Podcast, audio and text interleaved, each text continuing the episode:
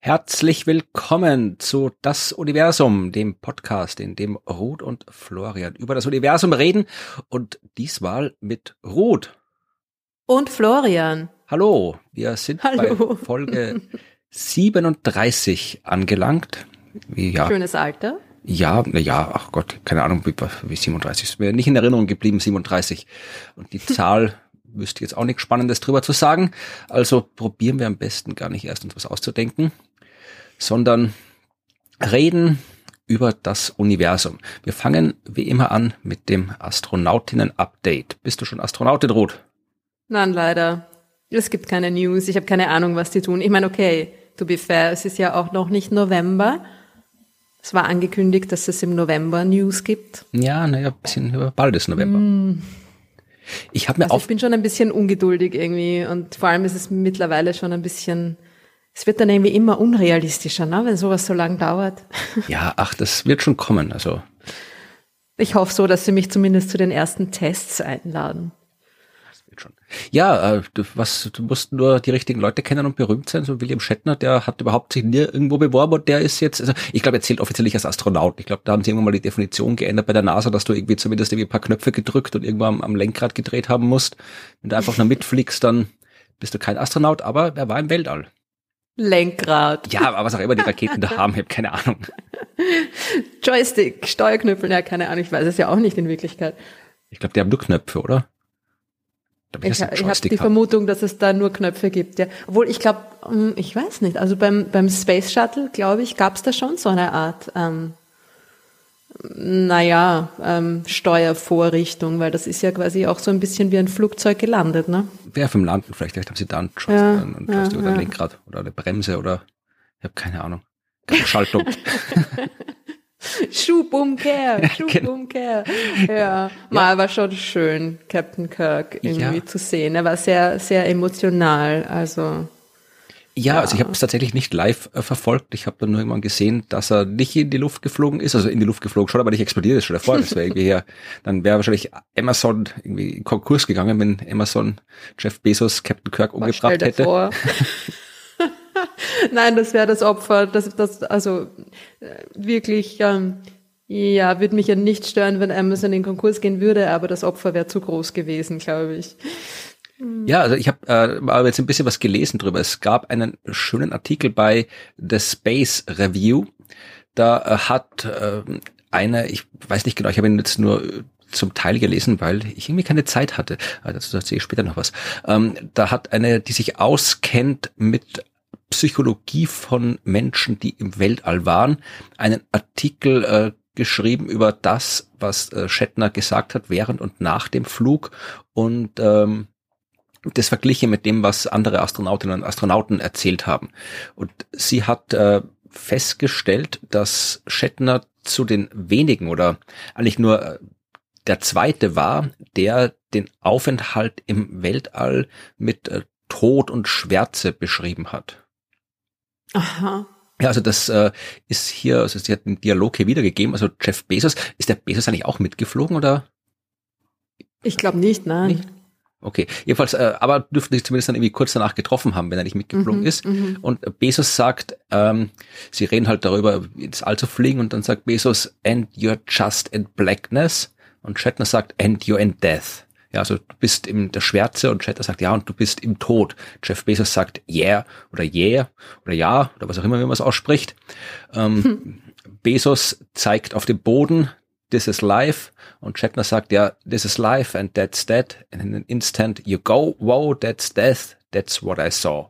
Ja, also er hat da quasi in der Schwärze des Weltalls den Tod gesehen und hat auch gesagt irgendwie hier uh, you're looking into blackness into black ugliness there's the blue down there and the black up there is there death I don't know was that death is that the way death is also, weiß ich vielleicht liegt es daran dass er 90 ist dass er so schon vom Tode es hört sich ein bisschen irgendwie fast schon wie ein Songtext an, wie du das. ja, der, der, ja, der Shatner unter Anführungszeichen singt ja gern ab und zu, vielleicht. Er ist großartig. ja. Ich finde das ganz großartig, muss ich jetzt, ich weiß, es ist kontrovers, aber Ja, also ja, Jeff so, Das ist fast ein bisschen so Johnny Cash-artig, oder? ja, vielleicht kann I See a Darkness. Ja, vielleicht kann er sich mit der Metalband zusammentun und da irgendwie.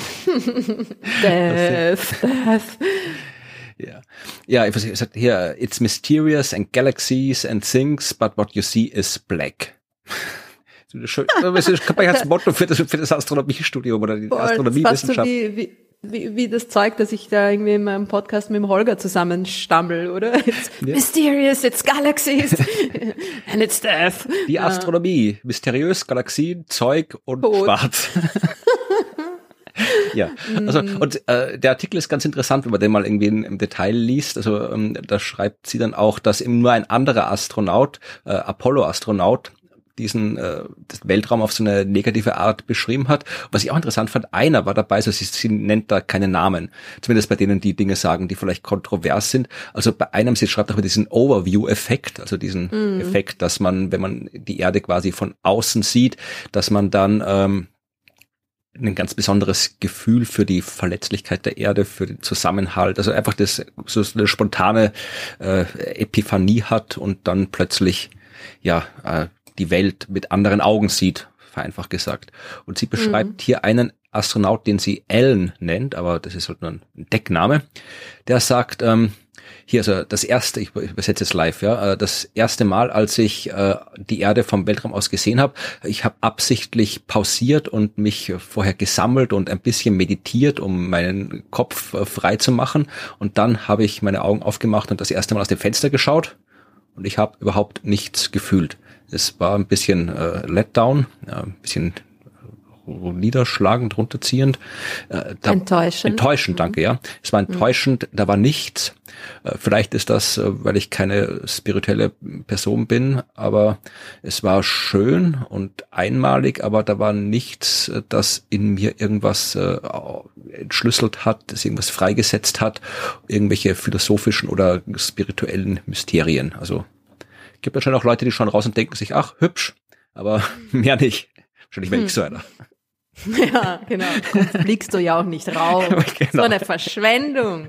Ja, was ist naja, aber ich denke mal auch, dass es vielleicht daran liegt, dass der Typ halt irgendwie dann vielleicht eine, eine extrem hohe Erwartungshaltung hatte, wenn er schon sagt, er hat sich vorher sammeln müssen und meditieren und so weiter und er hat sich quasi extra absichtlich beruhigt und dann die Augen aufgemacht und sich gedacht, ha, na, ist ja gar nicht so. Ich meine, wenn man irgendwie mehr oder weniger äh, unmittelbar nach dem wilden Ritt in den Weltraum hinauf, äh, Adrenalin gefüllt und mit einem Herzschlag im Hals, ja, da irgendwie aus dem Fenster schaut, dann ist es vielleicht eine andere Erfahrung. Ne? Ja, dieser, dieser Artikel ist recht nett, verlinkt in der Shownotes, lest ihn euch durch. Und was sagt sie dann über Shatner? Irgendwie, dass er, also weil er diese, diese Todeskonnotation da gefühlt hat, dass das, ist das dann irgendwie keine Ahnung, ungewöhnlich oder? Nein, also sie schreibt tatsächlich, ich habe es jetzt wie gesagt nicht bis zum Ende gelesen, ähm, am hm. Ende steht, dass äh, Shatner das äh, Tabu gebrochen hat, dass er, ähm, weil es anscheinend, äh, sie vermutet dann anscheinend, dass tatsächlich dieses Gefühl bei anderen auch ist, aber dass sie es eben nicht äh, sagen, weil natürlich auch die, vor allem die NASA-Astronauten, die auch immer ein bisschen ein Image aufrechterhalten müssen und mhm. ähm, ja, Shatner halt nicht, der ist halt der, der Shatner und der kann hinfliegen und wenn ihr das sagt, wie, huh, das ist aber hier tot, dann kann er das sagen. Wenn die NASA-Astronauten das alles sagen, wenn sie zurückkommen, ist vielleicht dann, eh, ja, wird der NASA nicht so taugen, der PR-Abteilung, wenn alle, die landen, sagen, da draußen ist der tot. Macht sie nicht so gut in der Pressemitteilung. Mhm. Und äh, ja, also das, der letzte Satz ist hier, also hier äh, Shatner äh, broke the taboo, went into that unnatural place, had the blue sheet pulled back, saw death and lived to tell the tale, spontaneously and honestly about the enormity and the quickness and the suddenness of life and death and the oh my god. Das war anscheinend ein Zitat, also dass er die enormity, the quickness, the suddenness of life and death and the oh my god gesehen hat. Oh God, I love Shatner.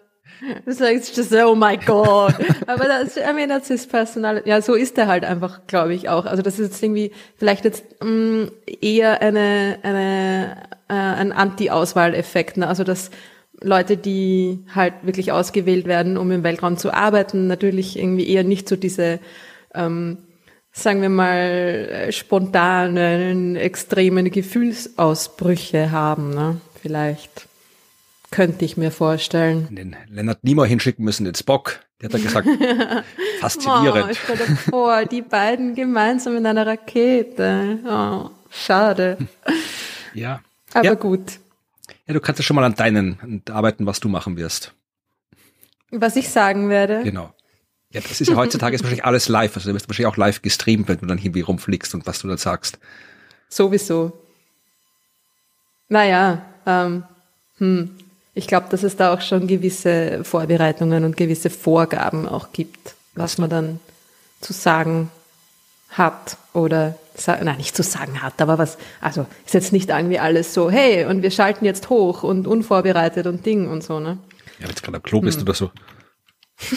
genau. live vom Space Häusel. ja, das ist Frage immer alle. Da kann man es aber live zeigen, dann, dann hat man nicht dabei wenigstens, ja. Hey, ich werde total dabei. Also ich bin, ich glaube, ich bin ein bisschen eher auf Shatners Seite. ja, kannst du bei dem Bewerbungsgespräch yeah. bei der ESA mitteilen, dass du gerne bitte die erste sein willst, die live im Weltraum äh, übertragen wird Kack. vom Klo gehen. Hm, vielleicht lieber nicht. Wie auch immer. Schauen wir mal, wie, was sich da noch tut. In den nächsten Wochen soll es da zumindest irgendwie ähm, vielleicht eine erste Entscheidung geben und vielleicht bin ich dann eh gleich raus und dann werden wir es nie wissen. Wir haben heute ein Jubiläum, weißt du das? Mm, mm, wie? Wir? Wir persönlich? Nein, äh, nicht, also wir als Welt, wir als Astronomie. Menschheit. Ja, ja auch als Menschheit meinetwegen. Nein, äh, heute vor fünf Jahren ist was passiert. Da wurde was entdeckt. 2016. Ui, warte mal. Hm. Heute vor vier Jahren wurde was entdeckt. Okay. 2017. Hm. Sag's mir. Ein Asteroid wurde entdeckt. Ja, natürlich. Was sonst? Ja, aber welcher Asteroid? Ein ganz besonderer Asteroid. Äh, einer, der auf die Erde zurast und uns alle auslöschen wird? Nein. Welcher? Ja, wer wird's wohl sein, wenn ich dich schon frag? Ähm, es ist Oumuamua. Ah, mein Lieblings äh, Ding, mein Lieblings-Alien-Raumschiff, ja. Es ist kein Alien-Raumschiff, sondern ein Asteroid. Nein, der wurde am 19. Oktober 2017 entdeckt von Robert Warwick von der Uni Hawaii. Und ah, okay, das ist gar nicht so lange her. Ich dachte, das ist, war schon irgendwie länger. Nein, nein, das war, ja. das, ja, ich erinnere mich noch, als wäre es vor vier Jahren gewesen. Also War es auch. ja. Und darum dachte ich mir, äh, ich nehme das als Anlass, um, ja, also wer, wer über Oumuamua äh, wissen will, dann verlinke ich irgendwie ein paar Podcasts, die ich dazu gemacht habe. Äh, wir können, wir werden sicherlich auch mal über Asteroiden reden, aber ich dachte, ich erzähle jetzt mal tatsächlich was über Aliens, über Roboter-Aliens als Einleitung, denn ich habe eine nette Arbeit gefunden, die sich mit genau dem Thema beschäftigt, und zwar mit von Neumann-Sonden. Aha. Also Arbeit gefunden, also nicht, du hast jetzt nicht einen neuen Job, sondern nein, nein, nein. die Arbeit von jemand anderem. Genau, einen ja. wissenschaftlichen Fachartikel habe ich gefunden, die sich mhm. mit von Neumann-Sonden beschäftigt.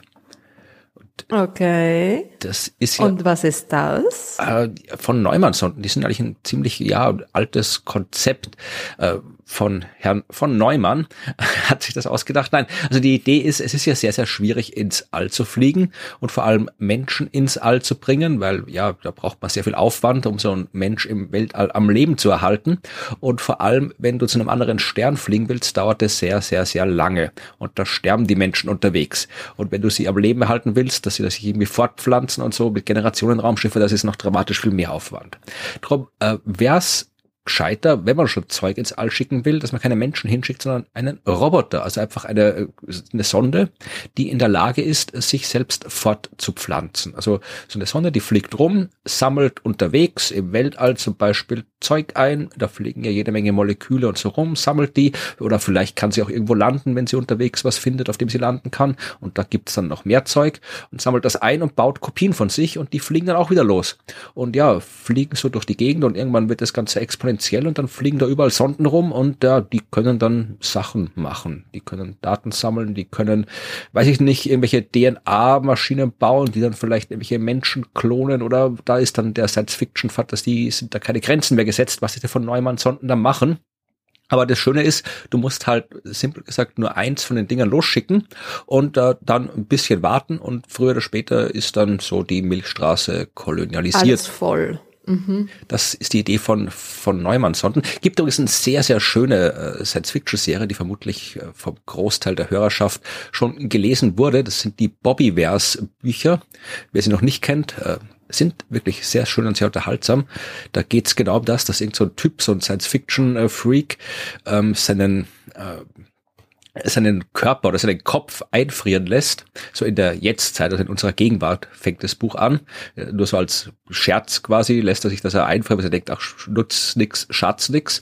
Und dann mhm. wird aber tatsächlich irgendwie ein paar hundert Jahre oder ein paar Jahrzehnte, hundert Jahre später oder sowas wieder aufgetaut, oder nicht aufgetaut, sondern äh, sein Gehirn wurde in einen Computer transferiert, weil äh, die USA, wo das Spiel zu einem äh, Gottesstaat geworden ist und sich irgendwie mit Brasilien und äh, China, glaube ich, im Krieg befindet und die möglichst schnell dann eben auch äh, andere Planeten erreichen wollen, um sich dort auszubreiten und dann alles so von Neumann-Sonden bauen und er wird dann von dieser äh, Theokratie zwangsverpflichtet als äh, künstliche Intelligenz oder ist ja keine künstliche Intelligenz, wie heißt denn das dann? Also äh, wenn du quasi eine echte Intelligenz bist, aber in einem Computer wohnst, gibt wahrscheinlich auch einen Namen dafür. Aber keine Ahnung. Äh, wird, Freaky. Ja, er wird quasi hm. zur von Neumann-Sonde zwangsverpflichtet und fliegt dann irgendwie los.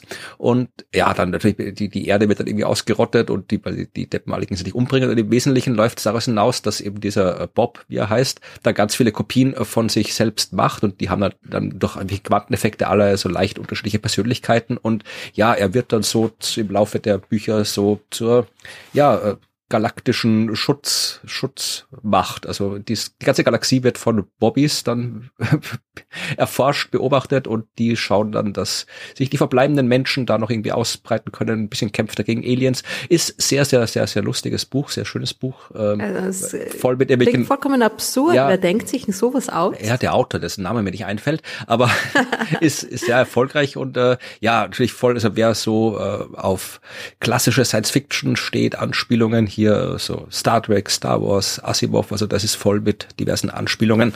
Äh, Wer es mhm. noch nicht mhm. kennt, äh, ich verlinke das auch, kann man sehr schön lesen. Ja, ist aber, das ein neues Ding oder? Nein, das gibt schon ein paar Jahre. Das gibt okay. schon eine Zeit lang. Habe ich auch noch nie gehört davon. sind von ähm, Dennis Taylor schreibt die Bobby Bears Bücher. Ich bin viele war das erste, glaube ich, das er geschrieben hat. Ja, äh, sehr, sehr schöne Bücher. Ich verlinke die Serie, vier Stück gibt's mittlerweile davon und die könnt ihr lesen. Aber ich wollte eigentlich keinen Buchtipp geben, sondern über diesen äh, Artikel reden, den äh, Sasa oder Shasha oder Sascha Osmanov geschrieben hat. Das ist ein äh, Astronom aus Georgien. Und mhm. der hat eine Arbeit geschrieben mit dem Titel Can China's Fast Telescope detect extraterrestrial von Neumann Probes? Also kann das chinesische Fast Teleskop extraterrestrische von Neumann Proben entdecken? Und äh, Fast ist dieses Riesenradioteil aus China, oder? Ja, genau. Ich weiß gar nicht, wie groß das ist. Weißt du das auswendig? 500 Meter Durchmesser. Ah ja, genau. Das ist tatsächlich, ja, wenn ich jetzt hier Fast google, komme ich auf Fast and Furious. Ich hätte mich besser da. Ja, Fast googeln hilft dir da, glaube ich, nicht so viel weiter. Ah, da, ja, der Name sagt ja. Ja, das ist. Fast Telescope. Ja. Genau, ja. Es ist, es reiht sich ein in die Teleskope mit unoriginellen Namen. Fast steht für 500 Meter Aperture Spherical Radio Telescope. Also eigentlich ja. hätten sie, da haben sie aber, das, das haben sie aber hingebastelt, ja, weil das, das R vom Radio haben sie ausgelassen und dafür das S von Spherical genommen. Ja, weil sonst, Schade. ja. ja, der, ja, gut. Aber es heißt. Wo wir wieder beim Thema wären. ja, also es heißt Fast und ähm, dieses Teleskop äh, ist eh das größte Radioteleskop der Welt, nicht das größte frei bewegliche Radioteleskop der Welt. Das sitzt auch in so einem Bergkessel drin oder irgendwie so. Und ja, mit dem kann man Dinge beobachten. Und äh, der hat sich überlegt, der Herr Osmanov, ob man damit hier äh, von Neumann Proben untersuchen kann. Ich will jetzt nicht im Detail alles erzählen. Da geht's halt darum, dass er sich überlegt hat, äh, sowohl von Neumann-Sonden, die von einer hypothetischen Zivilisation innerhalb unserer Milchstraße ausgesandt werden, als auch welche, die von extragalaktischen Zivilisationen ausgesandt werden, die halt dann, wenn sie mal die eine Galaxie voll haben, dann quasi zu den nächsten Galaxien fliegen und hat dann so ein paar so Rechnungen angestellt, ja, also wie viele Moleküle die so aufsammeln, wie viele sie finden können, je nachdem, wo sie rumfliegen. Und wenn die so Moleküle aufsammeln, dann äh, werden die Moleküle da ja auch teilweise ein bisschen abgebremst, dann geben die ein bisschen Strahlung frei, diese Moleküle. Äh, und äh, das kann man mit Radioteleskopen nachweisen. Also so, das tun wir ja auch mit Radioteleskopen Moleküle nachweisen. Das ist ja Standard in der Astronomie. Und der mit seinen Gleichungen schaut er halt, ob man so eine von Neumann-Brode, ob die ein typisches Signal erzeugen würde, das man in einem Radioteleskop erkennt und kommt zu dem Schluss, äh, jawohl, könnte man nachweisen, wenn es die gäbe, und zwar in einer Distanz bis zu fünf Kiloparsec, wenn es äh, intergalaktische von Neumann-Proben sind und bis zu 120 Megaparsec, wenn es extragalaktische von Neumann-Proben sind. Kann man die mit FAST nachweisen. Also mit all den ähm, Annahmen, die man machen muss. Also, dass erstens irgendwelche Aliens rumhängen, die klug genug sind, sowas bauen zu können, dass die zweitens Bock haben, sowas zu bauen, drittens, dass sie es bauen, viertens, dass sie es so bauen, wie wir denken, dass sie es bauen und äh, dass die halt dann auch da gerade irgendwie halt so rumfliegen, wo wir sie sehen können. Also ist jetzt keine. Aber Moment mal, das beruht darauf, dass diese Sonden, also es geht jetzt nicht darum, dass wir mh, mm, einen, einen, einen, einen Plan für den genauen mh, mm, Bauplan, genaue Zusammensetzung dieser Sonden haben, sondern dass es Sonden sind, die quasi selbst Sonden genau. wieder erschaffen und wie auch immer die dann beschaffen sein mögen, sei dahingestellt, aber sie würden auf jeden Fall quasi den, den interstellaren Raum durchpflügen und dadurch ähm, Moleküle quasi auf, aufsammeln und die könnte man dann beobachten. Das ist die Idee, dass man äh, die von Neumann-Sonden beobachtet beim Moleküle aufsammeln. Und halt die Tatsache, dass diese von Neumann-Sonden Moleküle einsammeln, erzeugt, äh, führt dazu, dass diese Moleküle Strahlung abgeben und die Strahlung beobachtet man. Das ist die Idee. Also es ist quasi so eine Art ähm, mh, mm, Sternschnuppe, wenn man so will, ne? dass die Bewegung dieser Sonden durch das interstellare Medium eine Art ähm, Signal erzeugt. Ne? Wenn ich es richtig verstanden habe, ist das die Idee dahinter, ja. Okay. Das ist ja extrem cool. Ja, also ich bin mir nicht sicher, also man kann, es ist, es schaut nach einer seriösen Arbeit aus, es ist jetzt nur im Archive erschienen, nicht in einer als Preprint, nicht in einer Zeitschrift. Ähm, Verstehe. Aber der Typ dürfte durchaus jetzt, der ist jetzt kein, kein Freak oder nicht freakiger als andere Leute, die sich mit sowas beschäftigen.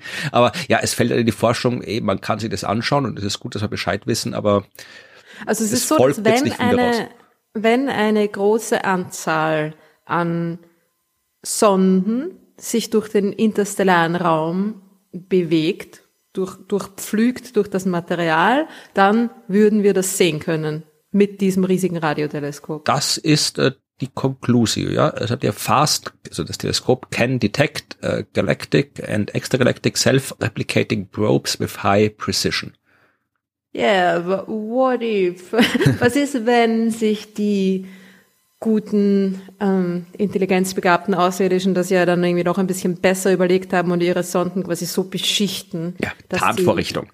ja, genau, dass sie quasi um unbemerkt sich durch diesen interstellaren Raum bewegen können und quasi die, die Moleküle einfach nur so an ihnen abgleiten und es ja. gar nicht so richtig eine Interaktion gibt. Ja, das ist, ich bin mir jetzt, da weiß ich echt zu wenig drüber, wie das Detail funktionieren soll, weil die müssen ja irgendwo neue Moleküle herkriegen, dass sie irgendwann mal genug Zeug haben, um eine Kopie von sich zu bauen. Und wenn du so ein Molekül aufnimmst, dann musst du das vielleicht irgendwie abbremsen und dann kriegst du automatisch irgendwelche so. Bremsstrahlung oder so. Also ich weiß nicht, wie, wie, wie viel Freiheiten die Physik da erlaubt, aber natürlich, also das ist halt das, das Grundproblem, wenn es immer, das immer auftaucht, wenn es um außerirdische Intelligenz geht. Ja, also die kann halt irgendwie sein. Da haben wir keinen Schimmer, was die anstellen können und was nicht. Klar. Also insofern, darum habe ich gemeint, es ist gut, dass man sich das anschaut, aber man weiß. Verstehe, aber die Signatur kommt quasi schon auch dadurch zustande, dass diese Sonden natürlich das Ziel haben, Material einzusammeln, um neue Sonden zu bauen. Ja? Genau. Verstehe. Das ist das. Und da brauchen Sie natürlich sehr viel Material, weil die Dichte im interstellaren Raum ist das so gering, dass Sie da ewig Zeug zusammenkratzen müssen, bis Sie mal genug Metalle haben, um eine Sonde zu bauen. Ja, das ist denen aber wurscht, weil das sind ja nur Computer. ah, ah finde ich sehr interessant. Ja, verlinkt das Paper, wer es im Detail lesen will, das hat nur fünf Und Seiten. haben Sie auch tatsächlich eine, eine Anleitung, ich muss äh, Fragen über Fragen, haben Sie tatsächlich dann auch irgendwie quasi eine, eine, eine, eine Anleitung ähm, sich überlegt oder eine Art ähm, Beobachtungsanleitung, Abgleich, wie genau diese Signatur ausschauen ja, würde? Die, die sagen da, also da steht schon drin hier, welches äh, Spektrum, Radiospektrum da zu erwarten ist. Ah, cool. Das heißt, es muss nur jemand tatsächlich irgendwie die Daten dann äh, durchpflügen und schauen, ob sich so eine Signatur da auch tatsächlich irgendwo finden lässt. Ja, ne? ist halt die Frage, ob wie genau, also ob die Daten erstens, wie du, ich habe keine Ahnung von Radioastronomie, also ob man da einfach irgendwie, ob du musst ja dann genau auf der Frequenz dann irgendwie auch Daten sammeln und beobachten. Ich weiß nicht, wie das ja, ja. funktioniert. Und dann ist es halt in China, ich weiß nicht, äh, wie freizügig die äh, Chinesen da mit ihren Daten sind von dem Teleskop. Man hört da irgendwie sehr wenig drüber. Ich meine, ich bin ich natürlich jetzt auch nicht mehr live im, im, im Business, aber ich weiß nicht. Ja, also ich habe jetzt, ich hätte jetzt, ich genauso wenig und vor allem nicht Radioteleskop, ich habe jetzt keine Ahnung, welche, wir werden jetzt keine, kein Forschungsergebnis von FAST im Kopf, was ich so tatsächlich, ich schaue gerade hier bei der Wikipedia-Seite, einer der Forschungsschwerpunkte ist die Suche nach Pulsaren. Man hat schon mehr als 240 entdeckt. Eine Forschergruppe hat 15 Fast Radio Bursts untersucht. Also man macht da Kooperation mit dem Canadian Hydrogen Intensity Mapping Project. Chim Keim, okay, ja, Chime ist auch wieder, ach, diese Akronyme ist eine Pest. Und ähm, oh hier, oh, oh, nach anderthalbjähriger Vorbereitung begannen chinesische Radioastronomen Anfang 2020 das Teleskop für die Suche nach intelligenten Signalen außerirdischer Zivilisationen zu nutzen. Das mhm. heißt, ist das eine verlässliche Quelle? Äh, das ist äh, tatsächlich, das erste ist ein, also es war mal die Wikipedia, wo ich gerade vorgelesen habe. Das erste ist ein Paper, äh, das ist erschienen, äh, das wurde vorgestellt bei einer COSPA äh, Scientific Assembly. Das ist sehr seriös. Ah. Ja. Und ähm, das zweite ist äh, ja auch ein äh, Preprint oder ein Paper, also wo diese SETI-Arbeit ah. beschrieben wird. Hier First SETI Observation with China's 500 Meter Aperture Spherical Radio Telescope erschienen März 2020 im Astrophysical ja. Journal. Das, da kann cool. man nichts sagen dagegen, gegen das Astrophysical ja. Journal. Und, äh, naja, wird jetzt halt wahrscheinlich natürlich auch Corona-technisch ähm, lang stillgestanden sein, so wie alle anderen großen Teleskope. Aber und es gibt's ja auch noch nicht so lang, das fast. Aber naja, ich bin schon gespannt, ja, ne, ob, ob, was da auf uns zukommt. Ja, da kann man sich ja schon eine Verschwörungstheorie basteln, wenn hier China die, den Kontakt mit den Aliens hat als erstes. Voll. Wir werden live davon berichten, wenn es soweit ist. Ja, wenn man nicht weiß, wahrscheinlich irgendwie alles geheim gehalten wird. wenn dann, wir erkundigen uns und sagen Bescheid. Ja, und wenn dann kommt der chinesische Geheimdienst und bringt uns um. Also wenn ihr mal immer keine neue. Folge mehr hört von uns, dann war's die Chinesen. Haben sie an der Tür geklopft und ähm, ja. uns wahrscheinlich auch in Neumann-Sonden umgewandelt. Ich hätte jetzt gehofft, hm. es wird jetzt klingeln, weil tatsächlich erwarte ich heute noch ein Paket. Das hätte schon gepasst, wenn es jetzt an der Tür klingelt, aber kann nicht alles Wäre haben. doch ein bisschen zu schnell. ja, das ist ja fast, das Teleskop. Und ein stimmt, Radioteleskop. Stimmt. Das kann das ah. hören, was ich jetzt Mikrofon spreche. Super. Jetzt äh, mache ich die Tür sicher nicht mehr auf heute. Ist okay. Wir reden jetzt auch über was ganz anderes. Das war ja nur die Einleitung für heute. Ja. Äh, ich äh, habe natürlich doch was über Asteroiden ausgesucht für Na, die eh eigentliche eh Geschichte. Denn äh, eine neue Mission ist ins Weltall geflogen. Und zwar. Lucy, Lucy, Lucy. Genau, Lucy. Lucy in the Sky with Diamonds. Genau, Lucy ist gestartet. Am 16. Oktober 2021 ist die Raumsonde Lucy der NASA gestartet. Und das hat mich persönlich besonders gefreut, weil Lucy genau die Dinge erforscht, äh, mit denen ich ja meine astronomische Karriere fast gestartet habe. Also die Himmelskörper, die Lucy erforscht, waren die, die ich äh, als allererstes auf eine wissenschaftliche Art und Weise äh, untersucht habe und wo ich auch viel meiner eigentlichen wissenschaftlichen Arbeit an der Uni Wien und Uni Jena äh, reingesteckt habe. Lucy, du meinst jetzt aber nicht als allererstes von allen, sondern als allererstes für dich, für deine, es war deine erste wissenschaftliche Arbeit, nicht Ja, eh. Du hast die als erster untersucht. Ach so, nein, also allen nein, nein, Menschen. Nein, das hätte ich jetzt nicht behauptet. Äh, aber natürlich, da, da wo ich geforscht habe, habe ich schon auch was rausgefunden, was ich als erster rausgefunden habe, weil das macht mir Forschung. Cool. Aber jetzt ist es nicht so dramatisch, dass man da speziell drüber reden müsste, ja. Also so dramatisch war meine Forschung nicht. Aber es geht um die Trojaner. Die Trojaner sind ziemlich cool und ich weiß nicht, ob wir schon mal in dem Universum über die Trojaner gesprochen haben. Äh, ich glaube nicht. Nein. Wir können es auf jeden Fall nochmal wiederholen. Es gibt ja im Sonnensystem jede Menge Asteroiden und meistens äh, stellt man sich die Asteroiden im Asteroidengürtel vor. Dieser Asteroidengürtel, der sich zwischen den Umlaufbahnen von Mars und Jupiter befindet, äh, heißt aber offiziell, oder offiziell heißt gar nichts in der Astronomie oder ganz wenig, weil da gibt's kaum offizielle Definitionen von Namen und wenn, dann heißen nur die Himmelskörper haben offizielle Namen. Aber dieser Asteroidengürtel, den man, den man denkt, wenn es um Asteroiden geht, das ist der Hauptgürtel, was nahelegt, dass es noch einen Schwung anderer Gürtel gibt. Und die gibt's auch. Also es gibt diverse Asteroidenpopulationen im Sonnensystem. Es gibt die erdnahen Asteroiden, es gibt die Kuiper-Gürtel-Asteroiden ganz weit draußen hinter Neptun, es gibt die Zentauren, die treiben sich da so bei Saturn und Jupiter rum. Und es gibt die Trojaner. Und die Trojaner sind eine ganz besondere Asteroidengruppe, denn die teilen sich ihre Umlaufbahn mit Jupiter. Was seltsam klingen kann, wenn man sich nicht ausreichend intensiv mit der Himmelsmechanik beschäftigt. Denn dann denkt man, Jupiter ist der größte Planet im Sonnensystem. Wenn der da um die Sonne rumrauscht, wie sollen da irgendwelche Asteroiden bleiben? Der schiebt die doch alle links und rechts davon. Sollte man sich denken. Macht aber nicht.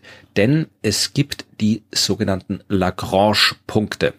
Und die sind toll, denn da kann man gratis parken simpel gesagt. Ja, das heißt, äh, wenn man das sogenannte, muss jetzt ein paar, mein, mein Spezialgebiet, die Himmelsmechanik, jetzt muss ich ein paar Fachbegriffe einführen, weil die Leute sollen ja was lernen hier. Wenn man sich das... Bildungsauftrag. Jawohl.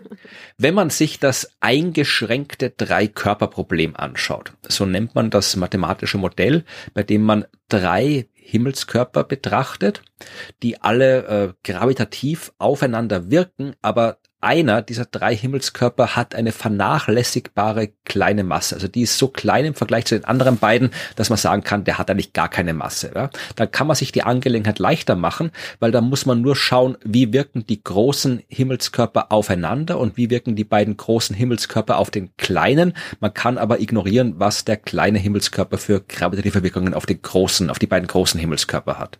Ja, das macht es leichter. Und in unserem Beispiel wäre jetzt äh, die Sonne und Jupiter. Das wären die großen Himmelskörper, deren Masse man nicht vernachlässigen kann. Und äh, ein Asteroid wäre der kleine Himmelskörper, dessen Masse vernachlässigbar ist. Und dann kann man schauen, ja, wie sich so ein Asteroid im kombinierten Gravitationsfeld von Sonne und Jupiter bewegt. Und wenn man das macht, und das hat damals schon im 18. Jahrhundert, was das 18.? Ja, ich glaube, es war das 18. Ähm, Joseph Louis Lagrange gemacht.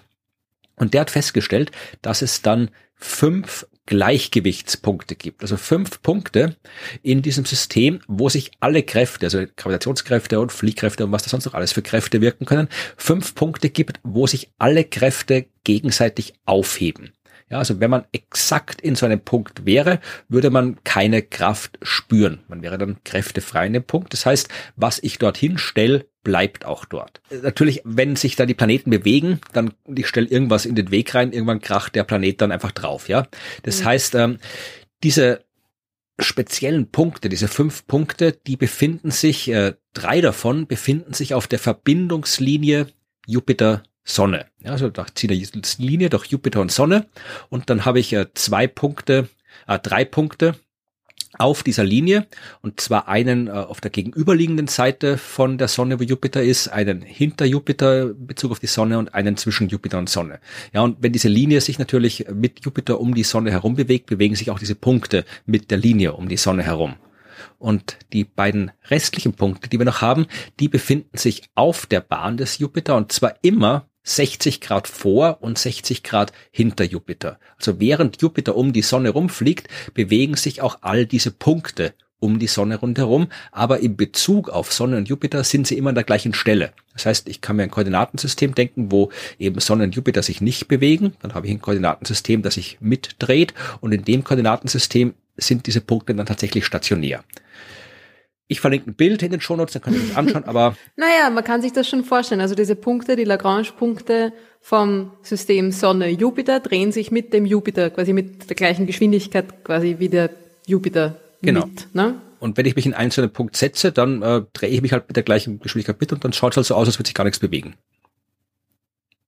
Genau. Und der, also der Punkt, der quasi innerhalb der Umlaufbahn des Jupiter ist, also zwischen Jupiter und Sonne, der wird sich quasi dementsprechend ja langsamer drehen und der, der außen ist, dementsprechend schneller. Aber es ist halt irgendwie genau die Verbindungslinie und diese Verbindungslinie dreht sich mit dem Jupiter um die Sonne und so drehen sich auch die Punkte genau. da irgendwie. Und mit, die Punkte, ne? die uns interessieren, nämlich die beiden auf der Bahn des Jupiter, die bewegen sich halt mit der gleichen Geschwindigkeit wie der Jupiter um die Sonne, weil die sind ja genau. auf der Bahn.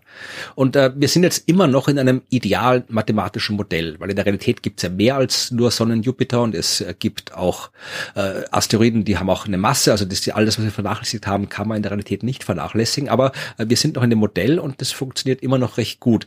Ähm, denn wenn man sich das anschaut, sieht man, dass drei dieser Punkte, nämlich die drei Punkte auf der Verbindungslinie instabile Gleichgewichtspunkte sind und äh, die beiden Punkte auf der Jupiterbahn sind stabile Gleichgewichtspunkte. Soll heißen, wenn ich irgendwas exakt in diesen Punkt reinstelle, dann bleibt es eben dort. Wenn es minimale Abweichungen gibt, dann habe ich bei den instabilen Gleichgewichtspunkten ein Problem. Das ist so, kann man sich vorstellen, ich nehme eine äh, Schüssel, so eine runde Schüssel, so eine Schüssel mit einem runden Boden, irgendwie ähm, die hat vermutlich einen Namen in der Küche. Ja, nehmt einfach hier. Schüssel? Ja, ne, es ist ja, ja, also so ein Radioteleskop. Wir nehmen das Fast-Radioteleskop, die Schüssel und drehen die um. So, dann hat die oben also einen Punkt, eine Spitze und wenn ich dort was drauflege und das genau ausbalanciere, dann bleibt es dort liegen. Aber wenn da ein Schmetterling dagegen pustet, dann äh, ja, wird es diesen einen Gleichgewichtspunkt verlassen und wird runterrollen wenn ich ein, das heißt, da reichen in seinem instabilen Gleichgewichtspunkt reichen minimalste Störungen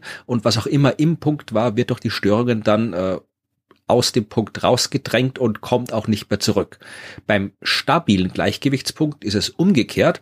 Da kann ich, wenn ich jetzt hier etwas so ein bisschen aus dieser Gleichgewichtsposition rausschubse, kommt es von selbst wieder zurück. Das wäre einfach, wenn man die Schüssel umdreht und ich etwas dann äh, genau an den tiefsten Punkt der Schüssel reinlege und ich schubse es ein bisschen an, dann rollt so ein bisschen die Schüsselwand hoch, aber dann rollt es wieder zurück, bis es dann irgendwann wieder genau in der Mitte liegen bleibt. Das sind stabile mhm. Gleichgewichtspunkte.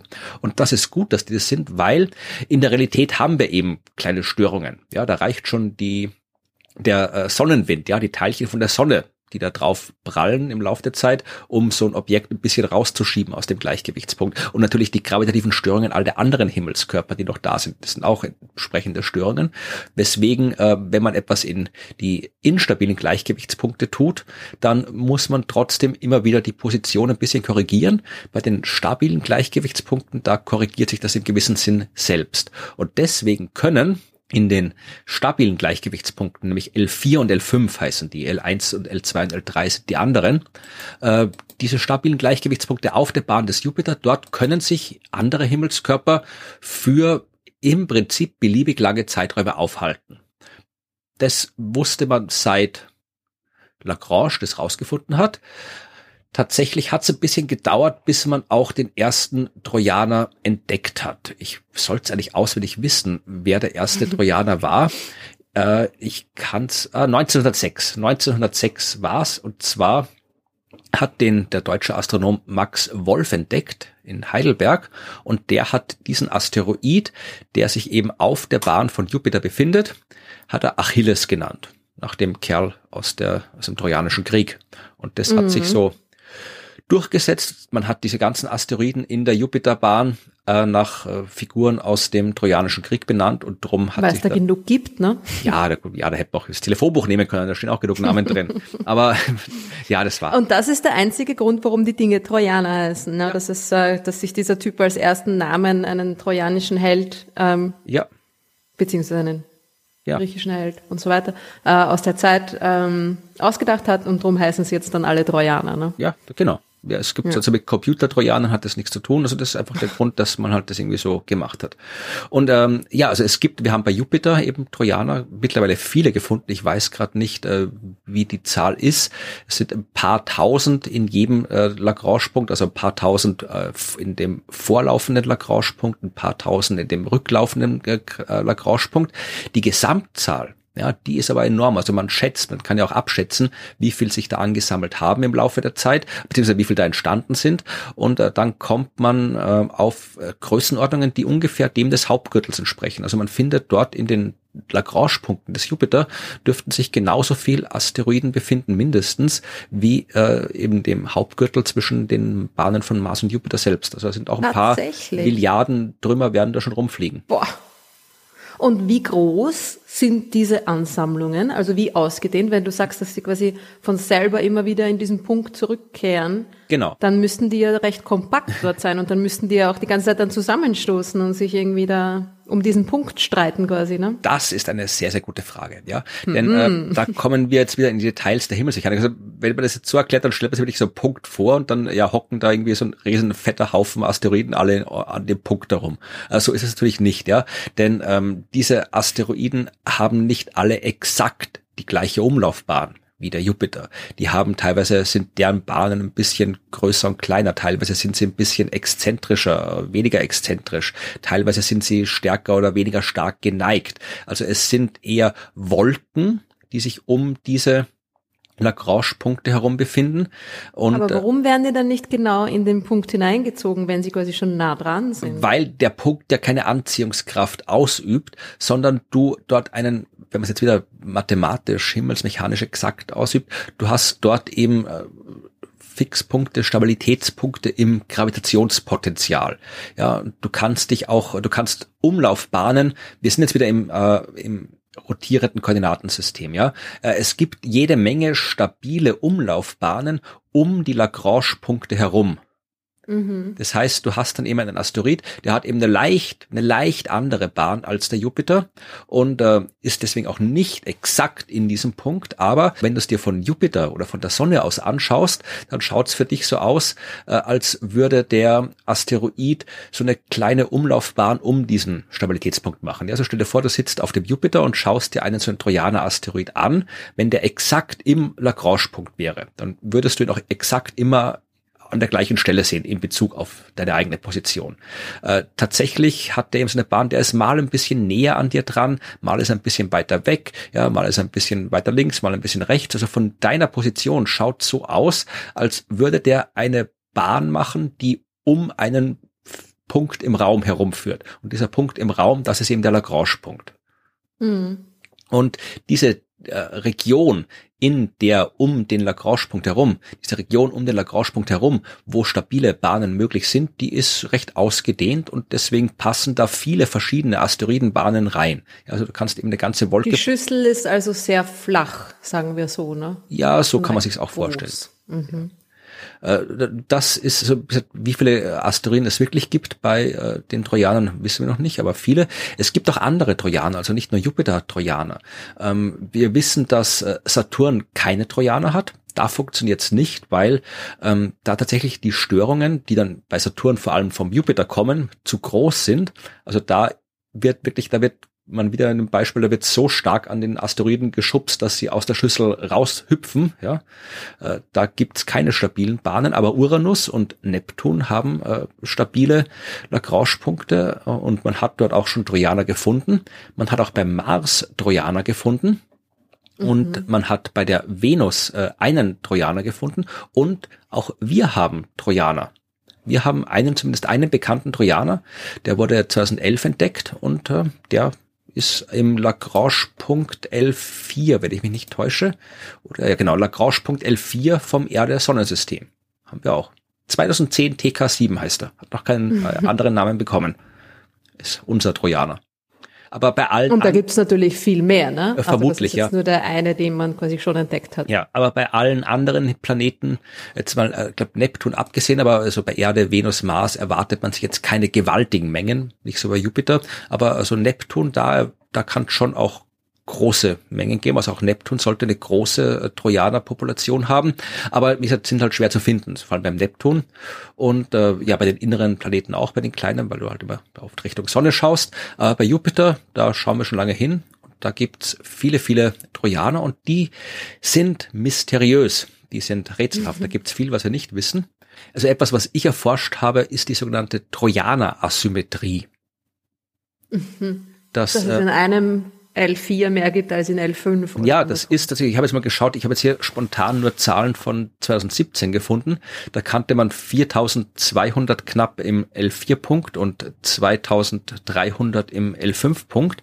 Und äh, auch zu der Zeit, das war so 2005, 6, 7 rum, wo ich da aktiv an dem Problem geforscht habe, auch da war der Unterschied äh, signifikant zwischen L4 und L5. Und ähm, ja, die Frage ist, warum ist es so? Also es kann natürlich ein, ein, äh, Auswahleffekt sein, ein Beobachtungseffekt, aber wenn man sich das über die Zeit hinweg anschaut, dann ist der Unterschied halt immer da und es ist nicht so, dass wir nur in den einen Punkt schauen und nicht in den anderen Punkt. Also eigentlich sollte man, wenn es irgendwelche Beobachtungseffekte sind, sollten die bei beiden Punkten gleich zum Tragen kommen. Mhm. Äh, es kann sein, dass äh, es so ist, dass du halt immer einen, wenn ein Punkt zum Beispiel von der Erde aus gesehen gerade vor der Milchstraße steht, ja, dann ist es schwerer zu beobachten, weil da so viel anderes Zeug äh, im Hintergrund ist, dass du Asteroiden schwer findest. Aber auch da, wenn Jupiter bewegt sich, wie lange braucht Jupiter für eine Runde um die Sonne? Zehn Jahre?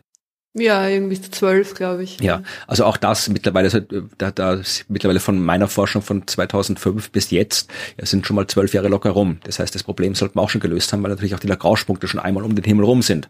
Ja, mhm. und ähm, also äh, Auswahleffekte können sein, sind dabei unwahrscheinlich. Also die andere Möglichkeit wären ja irgendwelche, irgendwelche dynamischen Effekte, also irgendwas, äh, was dazu führt, weil rein, zumindest rein im, im Sinne des, des eingeschränkten Dreikörperproblems von der Mathematik her, sind die komplett identisch. Da dürfte es keinen Unterschied in der Stabilität das geben. Das hört sich immer irgendwie an wie eine Figur im Eiskunstlauf, finde ich. Das eingeschränkte Dreikörperproblem. ja. Egal. Aber könnte es sein, dass es mit der Drehrichtung zusammenhängt? Weil was ist, was gibt's für Asymmetrien oder Asymmetrien unter Anführungszeichen?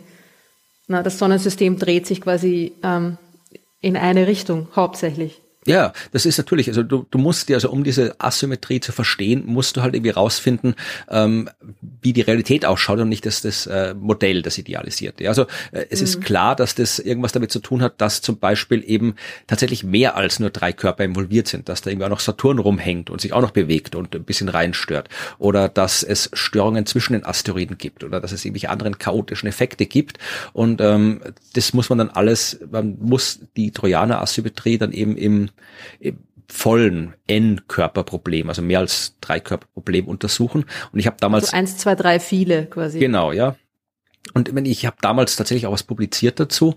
Äh, ich bin mir nicht sicher, es war vermutlich nicht der Weisheit letzter Schluss, nicht der Lösung, aber ich hab, bin draufgekommen, dass es tatsächlich, dass du jetzt nicht rausfindest, äh, dass zum Beispiel Saturn den äh, einen, die, den einen Lagrange-Punkt sehr viel stärker stört als den anderen Lagrange-Punkt. Äh, das war nicht der Fall.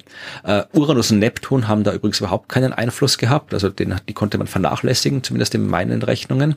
Aber was ich festgestellt habe, ist, dass uh, ich habe dann angefangen, nicht nur zu schauen, normalerweise schaust du immer auf die Instabilitäten. Du schaust irgendwie, welche Asteroiden werden wann instabil, wann fangen die Bahnen an, sich so stark zu verändern, dass sie dann mit irgendwas kollidieren und so, weil das ist ja das, was die dann entfernt aus diesen Punkten. Also wenn du mit gleich vielen Asteroiden in beiden Punkten anfängst in so einem Modell, dann schaust du halt, okay, wie viele fallen dann raus im Laufe der Zeit durch irgendwelche chaotischen Instabilitäten. Aber da habe ich nichts Relevantes gefunden und da habe ich gedacht, okay, dann schaue ich mal nicht auf die, die rausgeflogen sind, also ich schaue auf die, die da geblieben sind und habe geschaut, also ich habe dann eine Metrik, eine Maßzahl überlegt, wie man Stabilität definieren kann. Also nicht einfach nur bleibt halt da, sondern ich habe probiert zu definieren, wie stark ist die Bindung an den Lagrange-Punkt, wie stark bleiben die da. Und das schaut äh, auf den ersten, schaut, wenn du einfach nur so hinschaust, schaut das alles gleich aus, weil die bleiben halt da. Ja, aber ich wollte halt schauen, wie wie stark ist ihr ihr Verhältnis zum Lagrange-Punkt und äh, habe dann festgestellt, ihre Treue ja, quasi, dass die äh, dass die Region mit der größten, mit der stärksten Stabilität bei L4 tatsächlich größer ist als bei L5 und dass da der Einfluss von Saturn dafür verantwortlich ist. Mhm. Kann dir aber nicht sagen, wie genau. und wie die Mechanismen im Detail sind, weil äh, ja ich dann, wie es halt so oft ist in der Forschung, dann kamen andere Sachen, die ich machen musste und ähm, dann war ich überhaupt raus aus der Wissenschaft und habe das dann nicht mehr weiterverfolgt, das Thema. Was, mhm. was natürlich spannend wäre, also ich weiß nicht, ob die Trojaner-Asymmetrie, ob die es gab damals ein paar Arbeiten dazu, die nicht von mir waren. Also ich war nicht der Erste, der es gemacht hat. Ich war, glaube ich, der Erste, der es wirklich so im, im Detail ausführlich äh, erforscht hat. Also es waren immer nur so Anmerkungen in anderen Papers, die was anderes untersucht haben. Da stand dann immer ja und äh, wir haben auch festgestellt, dass da mehr sind als da und vielleicht ist das der Grund und so. Und äh, ich habe halt also so ein Übersichtspaper quasi geschrieben unter meine eigenen Arbeiten äh, da noch dazu inkludiert. Ich habe jetzt tatsächlich nicht geschaut seitdem, ob da was Neues gekommen ist. Sollte ich vielleicht mal machen ähm, aber eines. Ein Trojaner-Update das ja, nächste Mal. Genau. Aber eines, was, äh, damit wir, kommen wieder zurück zur Lucy, ja, äh, eines, was ein heißer Kandidat ist für diese Asymmetrie, sind die Dinge, die passiert sind, als das Sonnensystem noch jung war. Denn die Planeten, die großen Planeten, die Gasriesen, Jupiter, Saturn oder das Neptun, sind nicht dort entstanden, wo wir sie heute beobachten. Das äh, Phänomen nennt man planetare Migration. Also Neptun zum Beispiel ist von ungefähr 20 astronomischen Einheiten, also vom 20-fachen Erdabstand äh, auf ungefähr die 35 astronomischen Einheiten gewandert, wo wir ihn heute finden, 30 bis 35, ja. Also der ist rausgewandert, auch äh, Saturn und äh, Uranus sind rausgewandert, also ihr Abstand von der Sonne hat sich vergrößert. Bei Jupiter hat er sich ein bisschen verkleinert, der Abstand zur Sonne. Und ähm, das ist ein Phänomen, das kennen wir auch aus anderen Planetensystemen. Das hat man erst so in den ja, späten 90er Jahren im Wesentlichen entdeckt äh, und mittlerweile sehr gut mit Computersimulationen erforscht, äh, wie das abgegangen ist. Das nennt sich das Nizza-Modell. Äh, diese Vorgänge im frühen Sonnensystem hat insofern nur mit Nizza zu tun, weil das bei einer Konferenz in Nizza vorgestellt worden ist. Mhm. Ansonsten hat die. So wie das Ibiza-Video. Ja. Anders, aber ähnlich. ja, okay. Gut, also das ist das Nizza-Modell und äh, ja, natürlich können wir nicht, äh, wir können nicht eindeutig wissen, dass das so war. Ja, weil wir können ja nicht in der Zeit zurückschauen. Und ich wollte gerade fragen, bitte, seit wann kann man das so genau sagen? Neptun von 20 auf 35? Ich meine, das ist mehr so, es besteht die Möglichkeit, dass oder es ist wahrscheinlich, dass das so war. Ne? Ja, aber wie gesagt, das so genau, wir können das äh, nicht wir können nicht hinschauen, wir können keine Zeitreisen machen, aber wir sehen, dass das so ist. Also wir sehen zum Beispiel bei anderen Sternen Planeten, die sich an Orten befinden, wo sie nicht entstanden sein können. Ja, also wenn du so ein Ding hast wie ein Jupiter oder noch größer, so einen riesigen Gasplaneten, der extrem nah an dem Stern dran klebt, also wirklich extrem nah ist, äh, dann kann der dort nicht entstehen. Dort, dort, die Bedingungen dort verhindern, dass ein Planet dort entstehen kann, der so beschaffen ist wie die Planeten, die wir dort beobachten. Also Jupiter, wenn mhm. wir Jupiter dort sehen würden, wo heute der Merkur ist, dann wüssten wir, Jupiter kann dort nicht entstanden sein. Dort fehlt, dort gibt es die Bedingungen nicht, dass so ein riesiger Gasplanet entsteht. So ein großer Gasplanet muss weit weg von der Sonne entstehen. Ja, anders mhm. geht's nicht. Und äh, wenn der dann aber trotzdem woanders ist, muss er halt irgendwie dorthin gelangt sein. Ja, also der muss sich durch Sonnensystem oder durch ein Planetensystem allgemein bewegt haben. Und äh, so sind wir auf dieses Phänomen der Migration erst gestoßen. Aber woher weiß man, dass der Neptun dann vorher 20 Erdentfernungen, Erdsonnenentfernungen hatte und jetzt 35? Also jetzt 35 weiß man, aber ähm, Woher kommt, kommt man auf die 20? Du machst halt sehr, sehr ausführliche Computermodelle, die halt nicht einfach nur die Planeten rumlaufen lassen, sondern auch die ganzen Materialscheiben und Gasscheiben, die bei der Entstehung mit dabei waren. Die ganzen Planetissimale, also diese ganzen Asteroiden, die früher überall zwischen den Planeten rumgeflogen sind, aus denen die Planeten erst entstanden sind und äh, zwischen denen auch zu Wechselwirkungen kommen davor hat man immer gedacht, man kann das vernachlässigen oder hat es halt auch vernachlässigt, weil die Computerpower nicht gut genug war, um das zu simulieren.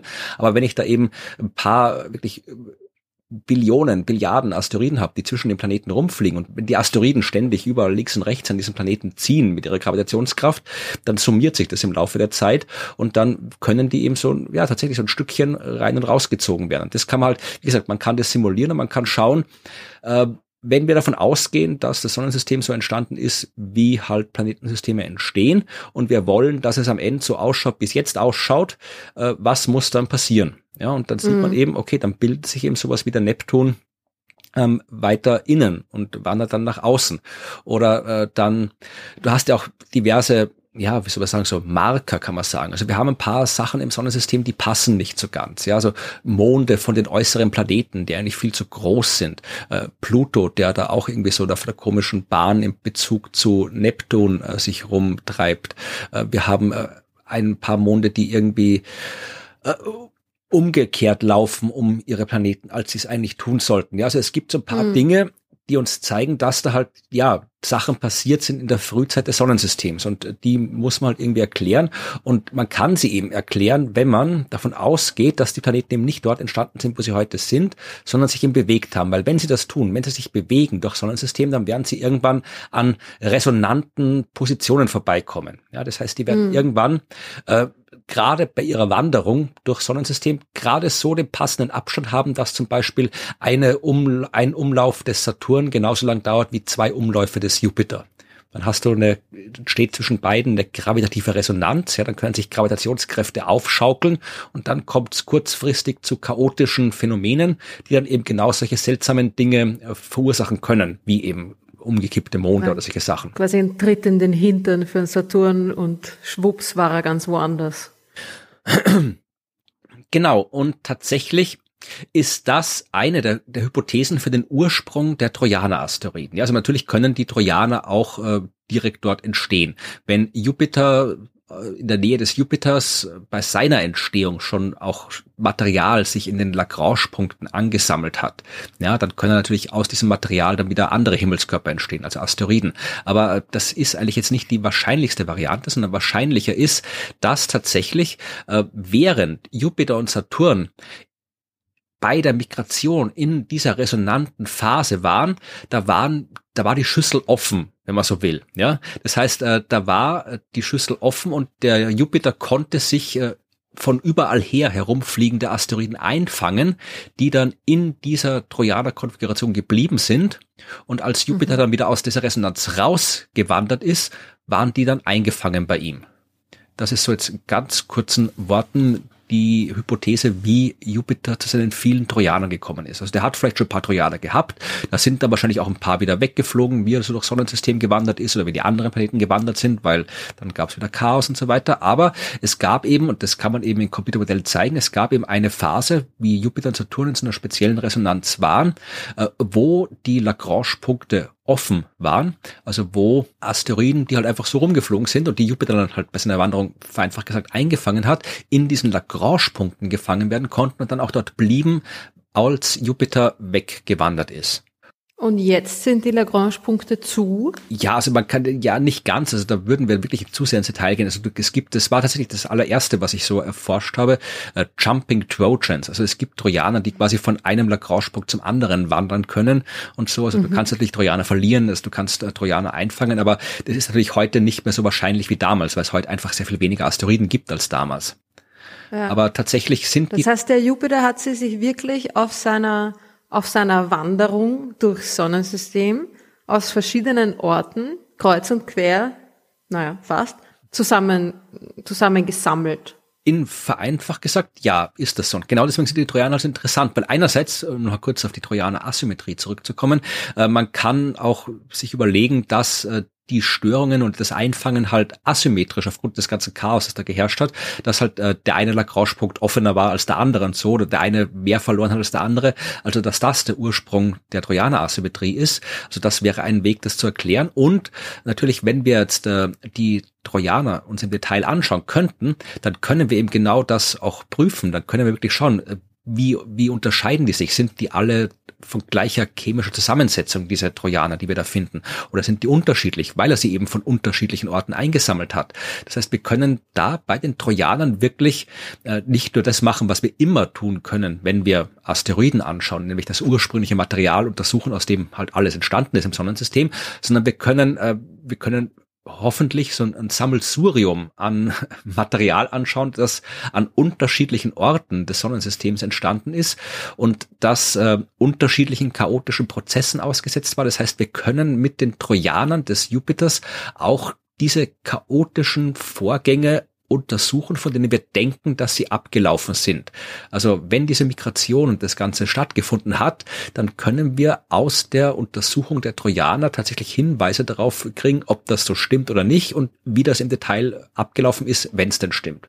Die Reisen des jungen Jupiter quasi. Ja, und deswegen ist Lucy so cool und deswegen heißt Lucy auch Lucy, weil der Name ist ja eine Anspielung auf dieses berühmte Fossil, dieses berühmte mhm. Australopithecus-Skelett, das mhm. man irgendwann, wann war das, glaube ich, in den 70ern entdeckt hat in äh, Äthiopien. Also das, äh, weiß ich, wie alt war das, ein paar Millionen Jahre, glaube ich, war äh, drei, ja, 3,2 so Millionen, ja, halb. Lucy Alp. Und äh, ja, die Trojaner äh, haben eben die Leute von der NASA sich gesagt, die sind quasi auch Fossilien aus der Frühzeit des Sonnensystems. Und deswegen nennen wir die Raumsonde auch Lucy. Deswegen ist es so cool, dass Lucy da jetzt endlich mal hinfliegt, weil wir haben tatsächlich. Ja, und natürlich ist es halt auch mit dem Beatles-Song, ja. dann passt es natürlich noch besser. das Skelett soll ja nach dem Beatles-Song Genau, die haben sein. dieses Lied gehört, während sie das Ding untersucht haben, ja. Also ist hier die Raumsonde in erster Näherung nach dem Beatles-Lied benannt worden. ja, und äh, tatsächlich, also es ist halt, äh, wir haben jede Menge Trojaner entdeckt mittlerweile, aber wir haben sie halt nur als Lichtpunkte gesehen. Also wir haben von keinem Trojaner haben wir, sind wir in der Nähe vorbeigeflogen, wir haben keine Detailaufnahmen und das wird jetzt eben Lucy ändern und tatsächlich, die wird nicht nur einen besuchen, ja. Also die ist jetzt losgeflogen, wird dann ähm, 2027 im August bei den Trojanern angekommen sein. Davor fliegt sie übrigens, das ist wirklich toll, ja. Also die fliegt halt, muss, wenn sie zum Jupiter will, muss sie durch den Asteroidengürtel durch, logischerweise. Mhm. Und das ist halt nicht so, wie man sich immer vorstellt, bis in den ganzen Dokus gezeigt wird, dass du da hier so Slalom fliegen musst, um den Asteroid auszuweichen. Also das ist extrem leer, auch im Asteroidengürtel. Und du musst wirklich, wirklich Glück haben oder dich sehr, sehr anstrengen bei der Bahn, äh, bei der Planung der Flugbahn, dass du da einem Asteroid begegnest, wenn du durch den Asteroidengürtel durchfliegst. Und die haben echt Glück gehabt. Also die kommen auch bei einem Hauptgürtel-Asteroid vorbei. Ähm, tatsächlich wirklich in 900 Kilometer Entfernung. Also die kommen wirklich nah vorbei. Wahnsinn. Das ist der Ist denn nicht ein bisschen, ist das nicht ein bisschen riskant? Na, neun. Was ist, wenn der, ich meine, wenn Was man da irgendwie. Oder zucken. das, das Zubeißen. Ist, das ist Nein, aber was ist, wenn ein kleiner Fehler passiert? Nein, also das, das können. Wenn irgendwas beim Start, keine Ahnung, wenn sie ganz leicht in die falsche Richtung fliegt und dann amplifiziert sich der kleine Fehler. Und das würde man boom. merken. Ja, mm. und äh, weil Raumsonden, die sagen ja, wo sie sind und da weiß man auch genau, wo sie sind. Ja, ja also das heißt, man könnte das im Nachhinein auch noch korrigieren. Genau. Und, Aber ja. es ist wirklich toll. Das ist, da wird sich vor allem hier, das ist ja, ja also was? Ach so, Entschuldigung, ich war gerade sehr verwirrt, ja, weil dieser Asteroid heißt äh, Donald Johansson ja, äh, mhm. also so wird auch nach einem Menschen benannt. Und ich habe auch geschaut, wer Donald Johansen ist und habe festgestellt, das ist der Typ, äh, der Lucy das Skelett entdeckt hat. Und da habe ich kurz gedacht, meine Güte, das ist aber ein Zufall. Was für ein Zufall? Bis ich drauf gekommen bin, dass halt ja der Asteroid tatsächlich halt erst so benannt wurde, nachdem sie festgestellt haben, dass sie an dem Teil vorbeifliegen. Ja, ja also ja, ja. das wäre, also das wäre tatsächlich zu viel Zufall, ja. zu viel des Guten. Ja, ich hätte mich sehr gefreut, mhm. wenn, ich habe ja auch einen Asteroid da draußen, der, der Florian Freischütter heißt. Ich, ich hoffe ja immer sehr drauf, dass irgendwann mal eine Raumsonde irgendwo hinfliegt und dass ich halt dann halt quasi der Asteroid bin, an dem sie zufällig vorbeifliegt. Aber ja, ist noch nicht passiert. Aber ja, also der fliegt, also da kommen wir 2015, nein, nicht 2015, das war schon 2025 dran vorbei an Donald Johansson. Und dann eben 2027 äh, fliegt äh, Lucy an Eurybates und Keta vorbei. 2027 im September an Polymele, 2028 an Leucus, 2028 im Oktober an Orus und 233 dann an Patroclus und Menoetius oder Menoetius, weiß nicht, wie man diese ganzen griechischen Heinis ausspricht. Mhm. Also tatsächlich fliegt sie zuerst bei L4, dann fliegt sie eben zu L5 und äh, wir haben da wirklich eins, zwei, drei, vier, fünf, sechs Asteroiden, also Patroclus Minotius ist ein Doppelasteroid noch dazu. Also auf einen Schlag und mit Donald Johansen sieben, ja, also sieben Asteroiden aus der Nähe. Das ist, äh, wenn man sich anschaut, wir haben, glaube ich, gerade irgendwie ein bisschen so 20 oder sowas Asteroiden aus der Nähe gesehen. Mhm. Also und dann gleich. Ich dachte, das waren sogar acht insgesamt. Ja, vielleicht haben sie noch einen dazugenommen, einen neuen. Ich habe jetzt mhm. nicht mehr geschaut auf den Update, vielleicht ist da noch was dazugekommen. Aber ja. Und ich meine, die Flugbahn ist auch ziemlich cool, dieses Ding, die dieses Ding macht. Ne? Sie holt zuerst mal irgendwie Schwung und fliegt nachher erst raus und ja, zwei, äh, zwei, fliegt dann quasi kreuz und quer durch den Weltraum. 22 und 24 gibt's Swing Bys in der Erde und dann mhm. kommt sie raus. Ja, also ja. die wird uns noch lange Freude machen. Lucy, hoffentlich, äh, weil ich habe jetzt heute noch mal kurz ins äh, Lucy-Blog der NASA geschaut und da schreiben sie, dass äh, ein Solar-Dingens nicht ganz aufgeklappt worden ist. Bei je. Ja, also ein, äh, aber es ist, schreiben auch, das ist, also die beide Solar Arrays sind aufgeklappt. Äh, äh, eines ist nicht ganz so, äh, ist nicht fully ledged. Ich weiß gar nicht, was ledged heißt, aber mhm. ja, nicht. Eingerastet. Ja, genau. Und ähm, aber dass sie sagen, alles ist normal und so wie Lucy jetzt ist, kann sie normal arbeiten ohne Gefahr für äh, irgendwas. Und äh, sie schauen sich jetzt an und gucken halt, wie sie dann jetzt äh, weitermachen und ob sie dann jetzt hier, wie sie das, das äh, Solarpanel dann wieder vernünftig hinkriegen. Aber Lucy funktioniert mhm. noch. Und man kann natürlich immer was schief gehen, aber. Nochmal Glück gehabt, ja. Ja, also die Chancen stehen gut, dass wir auch in Zukunft hier von Lucy erzählen können. Das wird ur super spannend. Und bevor Lucy dann noch bei ihrem ersten Asteroiden vorbeikommt, kommt ja das Material von Osiris Rex ja, zurück, ne? Das kommt auch irgendwann, ja. Oh, das, ist, zwei, das ist 24, oder? Das weiß ich auch nicht auswendig. Ich hoffe, sie stoßen nicht zusammen. Was bist denn du für ein Asteroidenspezialist? ein überarbeiteter. Und hm. ja, ja, das war die Geschichte vom Start von Lucy und den Super Trojanern spannend. des Jupiters. Ein Ding habe ich mich noch gefragt. Ja. Ähm, wie das mit dieser neuen Planetendefinition äh, zusammenpasst oder illustriert das die, die, die schlechte Formulierung der Definition, wenn das heißt, dass der Planet seine Bahn freigeräumt haben muss. Ja, das illustriert. Wenn dann da auf der Bahn Milliarden von Asteroiden herumfliegen, dann ist das ja wohl nicht freigeräumt, oder? Das illustriert die äh, schlechte Definition. Ich bin sowieso kein Fan von dieser Definition. Äh, ich bin ein Fan davon, dass Pluto kein Planet mehr ist, aber ich bin kein hm. Fan dieser Definition, weil sie halt so viele Schwächen hat, ja. Weil sie dann auch immer mal, sie haben dann äh, auch irgendwann mal äh, in dieser Definition das Wort Stern durch Sonne ersetzt. Das heißt, laut der Definition wäre nur das ein Planet, was die Sonne umkreist, was ja auch lächerlich ist. Und mhm. Weil wir ganz viele Planeten kennen, die andere Sterne umkreisen.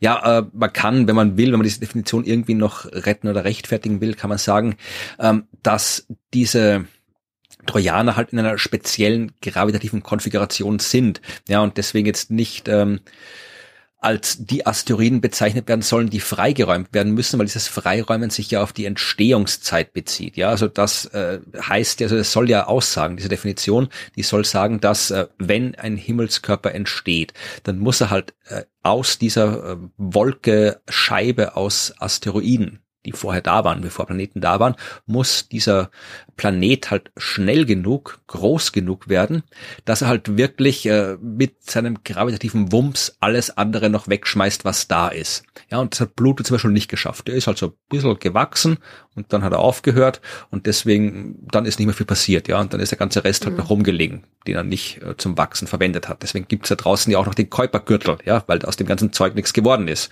Ja, und in dem Kuipergürtel ist halt das Ding, das halt am weitesten gewachsen ist, ist halt Pluto, aber es erreicht halt nicht um, äh, damit du sowas hast wie die Erde oder wie Mars oder wie Venus, ja, ja. die alle gewachsen sind, ausreichend stark. Ja, und es gibt ja im Kuipergürtel sogar noch größere natürlich, ja. Zwergplaneten. Ja. Ne? Und äh, Jupiter ist halt natürlich am schnellsten von allen gewachsen, ja. Darum ist er auch mhm. der größte Planet geworden im Sonnensystem und hat sich halt dann erst später diese Trojaner eingefangen, ja, wie wir gerade gesprochen haben. Also weil Jupiter quasi mhm. der größte Planet ist, hat er überhaupt diese Trojaner. Und man, das hat nichts mit der Definition zu tun, dass da Trojaner sind, aber natürlich in der vernünftigen Definition sollte das irgendwie berücksichtigen. Mhm. Beziehungsweise ist die Definition, ich bin sowieso absolut kein Fan davon, dass man überhaupt jetzt irgendwie das Wort Planet auf die Art definiert, beziehungsweise sollte man das, wenn, man, man, muss halt irgendwie, man sollte eine fließende Klassifikation machen, weil wir sehen ja, dass die Grenzen fließend sind. Ja, also von mhm. Stern mhm. zu brauner Zwerg zu großer Gasplanet, die Grenzen sind fließend. Ja, und genauso können sie nach unten fließend sein. Also von Gasplanet zu Eisriese zu äh, Gesteinsplanet. Dazwischen sind die Supererden, die wir anderswo gefunden haben. Und irgendwann bist du halt dann, irgendwann hast du ganz große Trümmer, sowas wie Ceres, und irgendwann bist du halt dann bei den kleinen Felsbrocken. Also das ist ein Kontinuum.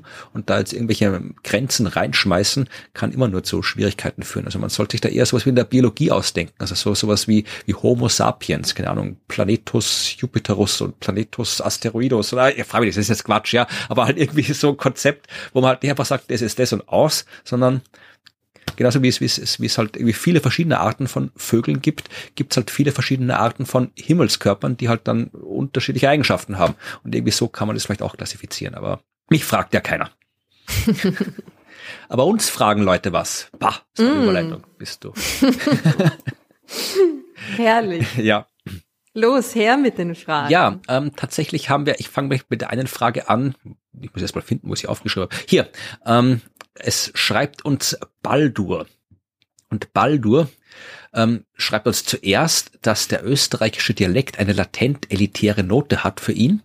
Also, Tatsächlich. Also, ja, vielleicht äh, ist assoziiert Baldur immer so dieses Brunner Schnöseldeutsch damit. Nicht das Wiener Mundeldeutsch oder das Tiroler Bergbauerndeutsch. Ähm, aber er, er, wollte keine Dialektdiskussion mit uns anfangen. Er sagt, es, er findet es auch schön, uns zuzuhören. Äh, er wollte wissen, was mit Hufeisenorbits äh, passiert. Also er wollte wissen, was er mit Hufeisenorbits auf sich hat. Äh, und er stellt sich das so vor, dass äh, tatsächlich ein Himmelskörper jetzt keine Umlaufbahn, keinen Kreis um die Sonne macht, sondern eben so einen Hufeisen, also der quasi die Sonne umkreist bis zu einem gewissen Punkt und dann umdreht und wieder so zurückfliegt, ja, und, und zeichnet der mit Hufeisen. Und ähm, solche Bilder gibt es tatsächlich von Hufeisenumlaufbahnen. Das Ding ist, und deswegen kommt die Frage genau heute, diese Hufeisenbahnen gibt nur in Koordinatensystemen, die mitrotieren. Ja, also es gibt keinen Himmelskörper, der wirklich dann plötzlich stehen bleibt und umdreht und die andere umdreht. Richtung fliegt, weil das wäre, wie Balder fragt, tatsächlich kontraintuitiv, äh, weil da irgendwo, wo kommt die Energie her und so weiter für diesen Richtungswechsel. Ja, also das funktioniert so nicht mit der Gravitation. Also in echt macht jeder Himmelskörper einen Kegelschnitt, also eine Ellipse um die Sonne rundherum. Aber wenn du einen Himmelskörper hast, der sich in Bezug auf einen anderen Himmelskörper in einer speziellen Konfiguration befindet, eben in einem Lagrange-Punkt zum Beispiel, dann kann es, wenn du auf seinem mitrotierenden Koordinatensystem bist, wenn du dich also auf Jupiter setzt und den Jupiter als Nullpunkt in das Koordinatensystem hernimmst und dann dort nachschaust, welche Positionen hat der Asteroid, den ich mir anschaue, dann kannst du eben äh, Umlaufbahnen bekommen, die anders ausschauen. Ein typischer Trojaner-Asteroid macht einen sogenannten Tadpole-Orbit, also Kaulquappen-Orbit, weil der um, also wenn du das wieder, also du sitzt auf Jupiter, ist der Nullpunkt deines Koordinatensystems und ähm, du zeichnest in diesem Koordinatensystem die Position deines äh, Asteroiden auf, dann macht ein typischer Trojaner eben eine Bahn um den Lagrange-Punkt rundherum und die schauen eben so ein bisschen aus wie Kaulquappen, ja, also nur ein bisschen, also es sind so, so, ja, langgestreckte Ovale mit so einem verdünnten Ende ein bisschen. Das ist so eine typische mhm. Bahn um den Lagrange-Punkt. Und äh, es gibt tatsächlich auch Hufeisenbahnen. Das sind genau die Asteroiden, die sich so weit vom Lagrange-Punkt entfernen, dass sie zwar noch nicht komplett instabil sind, also ganz rausfliegen aus der Lagrange-Konfiguration, aber halt schon so weit um den Lagrange-Punkt hin und her librieren, also sich so weit links und rechts entfernen vom Lagrange-Punkt, dass sie irgendwann in den Einflussbereich des anderen Lagrange-Punkts geraten, dann dort ein bisschen rumfliegen und dann wieder zurück. Ja, und diese äh, Hufeisen-Orbits, das sind äh, stabile Umlaufbahnen, die um beide Lagrange-Punkte herumführen. Also quasi stabile, weil die sind nicht dauerhaft stabil. So ein Ding auf dem Wie Huf sollten das funktionieren, bitte? Naja, du hast. Die müssen ja dann am Jupiter vorbei. Nein, kannst du die andere Seite nehmen. Oh. Sehr interessant. Jedenfalls das sind Hufeisenorbits. Also äh, Baldo wollte es wahrscheinlich gar nicht so genau wissen. Ähm, aber diese Hufeisenorbits gibt es eben nicht im, im, echten Sonnensystem, sagen wir so, wo die Sonne quasi der Bezugspunkt ist, der Nullpunkt des Koordinatensystems. Die gibt es nur, wenn der Nullpunkt des Koordinatensystems ein Ding ist, das sich auch um die Sonne bewegt. Dann kann du, kannst du dort Hufeisenorbits finden. Mhm. Und zum Beispiel bei den Trojanern. So, jetzt aber genug von den Trojanern. Jetzt kommt eine Frage, die ist sehr schön und die darfst du beantworten von Philipp. Und er fragt mhm. sich, kann es violette, grüne, pinke oder türkise Sterne geben? Weil er kennt nur Sterne in anderen Farben. Super Frage. Danke, Philipp. Ah, ja, ja. Naja, die Sache ist die, dass ähm, diese, diese Farben, die du, die du da genannt hast, sind, sind ja sehr quasi ähm, begrenzt in ihrem Wellenlängenbereich. Ja? Also damit etwas türkis ist, muss es eine ganz bestimmte Wellenlänge haben oder eine Wellenlänge ausstrahlen und halt einfach nur die. Ne? Und wie das jetzt aber mit der Temperatur und der Strahlung von Sternen funktioniert, ist die, dass die immer eine, ein Kontinuum an, an Farben ausstrahlen. Ja? Und die Farbe, die sie haben, tatsächlich dann, oder die sie für unsere Augen zu haben scheinen, die ähm, kommt dadurch zustande, dass das Maximum dieser Verteilung an einer bestimmten Wellenlänge liegt. Ja? Also entweder ist ähm, ein Stern dann quasi am hellsten im eher orangenen, rötlichen Bereich oder wenn man diese, diese Verteilung der Temperatur entsprechend ein bisschen weiter zu, zu, zu heißeren Farben verschiebt, ja, ist es das Maximum dann eher im bläulichen Bereich. Ja, das heißt aber, dass sie, dass jeder Stern quasi in, in allen sichtbaren Farben Strahlung abgibt, ja? aber halt nur entweder mehr auf der einen Seite oder mehr auf der anderen Seite. Und es ist nie, es ist quasi die, die, die Strahlung eines Sterns ist nie äh, schmal genug, ja? also nie nur ein, ein bestimmte, eine bestimmte Wellenlänge genug, um Farben wie Türkis oder oder rosa oder wie auch immer zu erzeugen. Ja. Also grün ist ja ganz beliebt. Also grün, die Sonne gibt das meiste Licht, also das, die, ja Maximum der Strahlungsabgabe das, von der Sonne liegt im grünen Spektralbereich. Ja, dass sie deswegen, aber genau deswegen ist sie halt nicht grün, sondern genau genommen, ja, so gelb-weißlich. Also eigentlich ist die Sonne leuchtet eigentlich weiß, wenn man es jetzt genau anschaut. Das Gelbliche kommt ja hauptsächlich auch noch durch die Atmosphäre durch, weil da ein bisschen blau rausgefiltert wird. Aber es mhm. liegt daran, dass eben, weil das Maximum bei grün ist und grün halt genau in der Mitte des für uns sichtbaren Spektrums ist. Ja, also wir sehen rot, dann kommt grün, dann kommt blau. Sind noch andere Farben, aber der Ring, ich habe mal einen dreifarbigen Regenbogen gemacht. Also rot ist das eine Ende von unserem sichtbaren Spektrum, was wir sehen können. Blau ist das andere, das, das kurzwellige Ende und grün ist genau in der Mitte. Das heißt, äh, weil die Sonne bei grün ja Maximum hat, kommt halt ja sowohl von rot als auch von blau einfach gesagt gleich viel und das mischt sich zu uns zu weiß und deswegen können wir grün nicht sehen. Also da müsste wirklich, wie du gesagt hast, da dürfte nur grün aber nichts Blaues und nichts Rotes kommen und das tun Sterne halt nicht. Die schicken immer in allen Wellenlängenbereichen was raus. Und das gleiche Problem hast du, wenn du irgendwie was Pink oder Türkis haben willst. Bei Türkis dürfte nichts Rotes kommen, sondern nur Grün und Blau. Und das passiert halt auch nicht. Hm. Deswegen gibt's. Aber super Frage. Ja. Danke. Und dann hat Rebecca eine Frage an uns und Rebecca möchte gerne wissen, wenn sie mit exakt Lichtgeschwindigkeit von der Erde wegreist und auf die Erde zurückschaut, sieht sie dann ein Standbild. Hm, na, eigentlich schon, ne? Ja, begründe mal, ich bin anderer Meinung. naja, ich meine, es ist sowieso, ähm, hm, das ist halt immer die Sache mit diesen hypothetischen Fragen. Ja. Also, äh, liebe Rebecca, du kannst leider nicht mit Lichtgeschwindigkeit von der Erde wegreisen, weil du ähm, massebehaftet bist und deswegen dich nicht mit Lichtgeschwindigkeit bewegen kannst. Ja, es sei denn, du hast eine unendliche Energiemenge zur Verfügung, was es auch nicht gibt. Ja. Ähm, hm. Oder wird man einfach vielleicht, also wenn dann vielleicht am ehesten gar nichts mehr sehen, oder? Das wäre auch meine Hypothese gewesen, weil wie sollten das Licht dich erreichen, wenn du schnell bist, das Licht? Dann kannst du nichts sehen. Ja, aber das Licht, das dich genau quasi erreicht in dem Moment, wo du plötzlich instantan auf Lichtgeschwindigkeit beschleunigst. Also ihr seht schon, ähm, man kommt da in Teufels Küche, wenn man mit solchen ja, Gedankenexperimenten ja, rumjongliert. Du kannst auch berühmt werden, weil im Prinzip ist genau die Frage, die Rebecca sich gestellt hat, die Frage, die Albert Einstein sich gestellt hat und wodurch er dann auf alles gekommen ist, auf das er gekommen ist, weil der wollte auch wissen, was würde passieren, wenn er auf einem Lichtstrahl reitet. Also wenn er sich quasi genau gleich schnell wie ein Lichtstrahl bewegt, was würde er dann sehen? Das hat er sich gefragt. Und äh, aus, der, aus dem Nachdenken über die Frage hat er seine Relativitätstheorie entwickelt. Also ja. Es müssten einfach, ähm, man müsste ein Photon fragen, aber Photonen haben ja leider keine Augen. Insofern schwierig. Ja, es ist so, es wird dann alles sehr, sehr philosophisch. Also du kannst natürlich, wie du gesagt hast, also je, ein Objekt, das Masse hat, kann sich nicht mit Lichtgeschwindigkeit bewegen, weil unendlich viel Energie nötig wäre, um das äh, zu tun.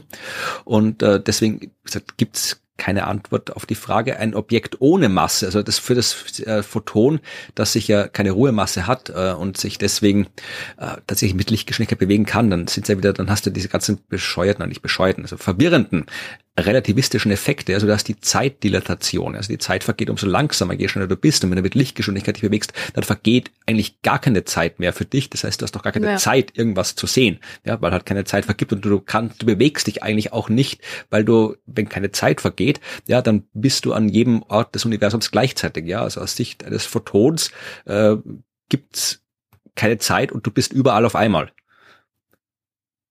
ja, schräge kleine Dinge. Also es ist ja irgendwie so, dass Dinge, die quasi keine Ruhemasse haben, auch äh, nicht wirklich stillstehen können. Ja, also man kann ein Photon ja nicht stillkriegen. Also die Dinge, die Dinge, die keine Ruhemasse haben, müssen sich mehr oder weniger mit Lichtgeschwindigkeit bewegen und Dinge, die Masse haben, können sich nicht mit Lichtgeschwindigkeit bewegen. Also, also das ist irgendwie ein bisschen. Darum ist Lichtgeschwindigkeit jo. auch immer ein bisschen verwirrender Begriff, weil natürlich bewegt sich alles andere, was keine Masse hat, bewegt sich auch mit der Geschwindigkeit. Also Lichtgeschwindigkeit mhm. ist die die Mindestgeschwindigkeit, die etwas hat, das keine Masse hat.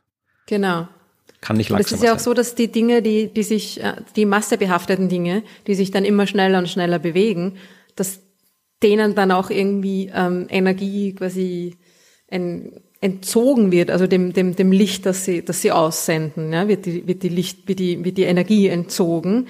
Das, und drum werden Dinge ja auch immer röter, ja. Das ist ja genau diese, diese Rotverschiebung, diese, dieser ähm, Energieverbrauch, den man quasi durch die Geschwindigkeit hat, ja. Und dann werden die Dinge immer, das Licht wird immer weniger, weniger energetisch und ähm, verschwindet dann quasi einfach. Ja.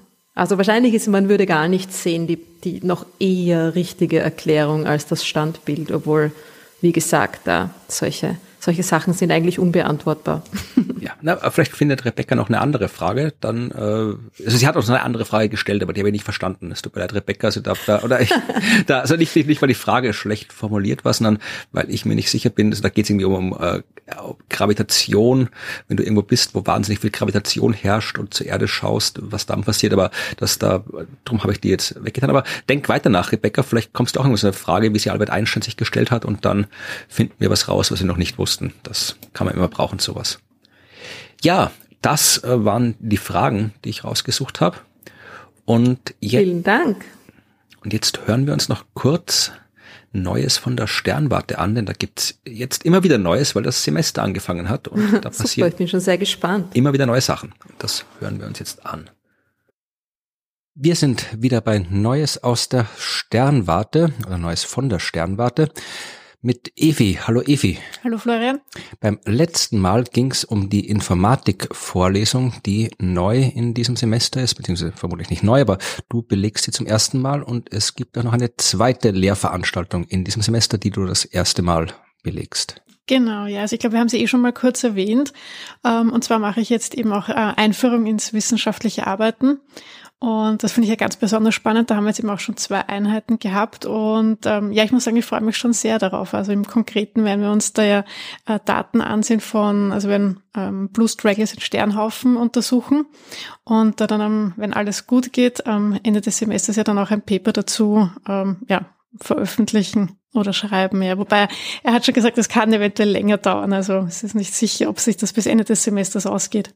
Ja, also das ist, klingt tatsächlich nach echter Forschung, weil äh, das, wenn es um reale Objekte geht, also das ist nicht wie so abstraktes wissenschaftliches Arbeiten anscheinend, wo man dann irgendwie lernt, wie man irgendwie eine PowerPoint-Präsentation macht oder wie man irgendwie Excel bedient oder sowas, sondern Ihr habt echte Daten und macht echte Forschung. Ja, genau. Also ich bin auch schon ähm, super aufgeregt und sehr gespannt, ähm, wie das eben alles passieren wird. Ähm, also wie gesagt, ich habe sowas ja noch nie gemacht.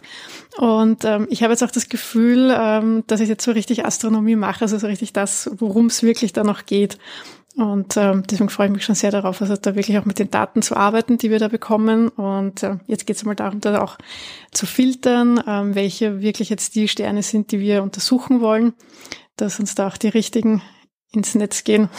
Ja, also diese blauen Nachzügler, wie sie auf Deutsch heißen, sind ja wirklich coole Dinge. Das sind irgendwie Sterne, die äh, jünger erscheinen, als sie wirklich sind oder als sie sein dürften in diesen Sternhaufen und äh, die entstehen, soweit ich weiß, ich kenne mich nicht aus auf dem Gebiet, durch Kollisionen. Also da kollidieren zwei Sterne und dann ist das resultierende Ding, schaut dann quasi aus wie neu und leuchtet heller und blauer, als es sein sollte. Und ich glaube, man es ist immer nicht ganz klar, wie die Entstehungsmechanismen sind. Also vielleicht findet ihr das raus und genau. werdet berühmt. Ja, also wir wollen eben das Alter auch untersuchen, eben von diesen äh, Sternen, weil also wir haben natürlich auch eine Arbeitshypothese, mit der wir an das Ganze herangehen. Ähm, und eben dadurch, dass wir das Alter bestimmen, wollen wir eben auch eben die Zugehörigkeit, dass sie eben zu dem Haufen dazugehört. Und eigentlich sollten sie auch entstanden sein, wie der ganze Haufen entstanden ist. Und wir wollen eben Verschmelzungsprozesse eigentlich ausschließen. Ach so. Also, ja. Das fragen ja oft Leute, äh, ob Sterne, wie oft Sterne zusammenstoßen. Und das tun die eigentlich so gut wie nie. Das tun die halt ausschließlich, weil das einfach so viel Platz ist. Ja, die kollidieren einfach nicht. Also das ist statistisch so extrem unwahrscheinlich, dass es nicht vorkommt. Eben nur dort, wo die Sterne eng benannt sind, eben im Zentren von Galaxien oder eben in Sternhaufen, das was ihr untersucht. Und ein Hinweis darauf, dass das da passiert, waren eben, eben diese blauen Nachzügler, die man sich äh, mit Verschmelzung von Sternen erklärt. Aber wenn ihr diese Hypothese bei den Haufen werft, umso besser, weil äh, das ist immer noch, die sind die besten Arbeiten, wenn man etwas, von dem man dachte, dass es so ist, dann am Ende was Neues rausfindet. Ja, vor allem es dürfte in, in der Hinsicht, wie wir es untersuchen werden, dürfte sich das noch wirklich niemand angesehen haben. Also ja, das ist bei Forschung immer gut, wenn es noch keiner gemacht hat vorher. ja, genau. Ja. Aber es ist vor allem cool, wenn dann wirklich am Ende von der Arbeit äh, eine wissenschaftliche Facharbeit geschrieben wird, weil allein dadurch lernt man wahnsinnig viel. Das kann ich mir erinnern, wie ich das das erste Mal gemacht habe. Das habe ich außerhalb von der Vorlesung. Da hat man einfach gesagt, jetzt, jetzt schreibst du mal einen Artikel. Und dann habe ich halt einen geschrieben und das da bin mir nicht sicher. Da müsste man mal hier die alle anderen fragen, die zuhören. Aber in der Astronomie macht man das tendenziell ein bisschen früher als in anderen Wissenschaften, aber dass es so früh ist wie bei euch, ähm, das war zu meiner Zeit nicht so. Also das ist quasi in Lehrveranstaltungen der Fall war, weil ihr seid ja, weißt du, welchen Semester die anderen so sich rumtreiben? Ja, also ich schätze, dass sie im vierten wahrscheinlich sein werden. Also ich glaube, dass sie meistens sind kurz vor der Bachelorarbeit.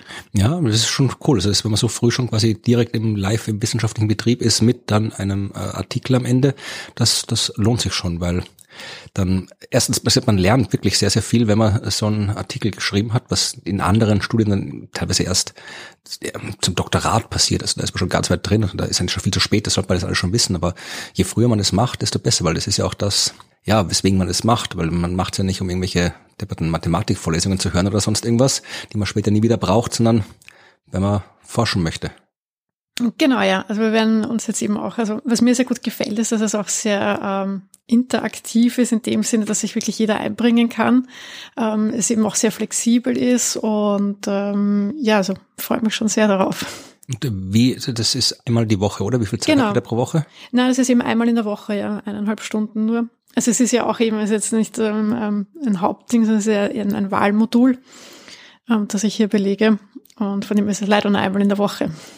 Ja, ich habe mir gerade überlegt, äh, von der Zeit her, weil ich kann jetzt die Arbeit nicht einschätzen, die da passieren wird, aber Zeit, aber gut, es hat auch mehrere Leute, da können wir die Arbeit ja, wahrscheinlich einteilen. Genau, und es wird dann eben auch Aufgaben geben, ähm, die wir uns dann eben untereinander aufteilen und wo wir halt dann eben natürlich abseits von den äh, einmal wöchentlich, wo wir uns treffen, online leider nur, ähm, natürlich dran arbeiten werden. Da hat er schon, habt ihr schon erfahren, äh, in welcher Zeitschrift ihr das einreichen wollt, zufällig? Ja, Astronomy and Astrophysics. Das gibt ja, ja. Astronomy and Astrophysics ich, ich glaube jetzt, das ist das. Jetzt hast du mich zu schnell gefragt. Nein, nein, das ist, ich glaube, dass er das gemeint hat. Nein, das ist ja okay. Also das ist also äh, das Astronomy and Astrophysics ist so das klassische Standardjournal. Also sag mal, für allgemeine Arbeiten gibt es eh so A&A, das Astronomy and Astrophysics. Dann ich bin mir ziemlich sicher, dass er das gesagt hat. Er hat es uns schon gesagt. Ja, ja. Dann gibt es das Astronomical Journal und das Astrophysical Journal. Die sind so äh, sind auch so allgemein, aber meines Wissens nach muss man da immer noch zahlen dafür, im Gegensatz zu A&A. Drum tut man da, also habe ich da nie was veröffentlicht, weil es mir zu blöd war. Und dann gibt es ja noch die ganzen ganz speziellen, also diese kleineren Journale, wenn man irgendwelche ganz speziellen Sachen macht. Also mein ganzer Himmelsmechanik-Kram ist in Celestial Mechanics and Dynamical Astronomy veröffentlicht worden. Aber äh, vermutlich gibt es auch für Sterne, für veränderliche Sterne, für Lichtkurven, für den ganzen Krempel eigene Journals. Aber wenn ihr das in A&A unterbringt, das ist ein absoluter, da sind die guten wissenschaftlichen glaub, Arbeiten drin. Das ist, ja.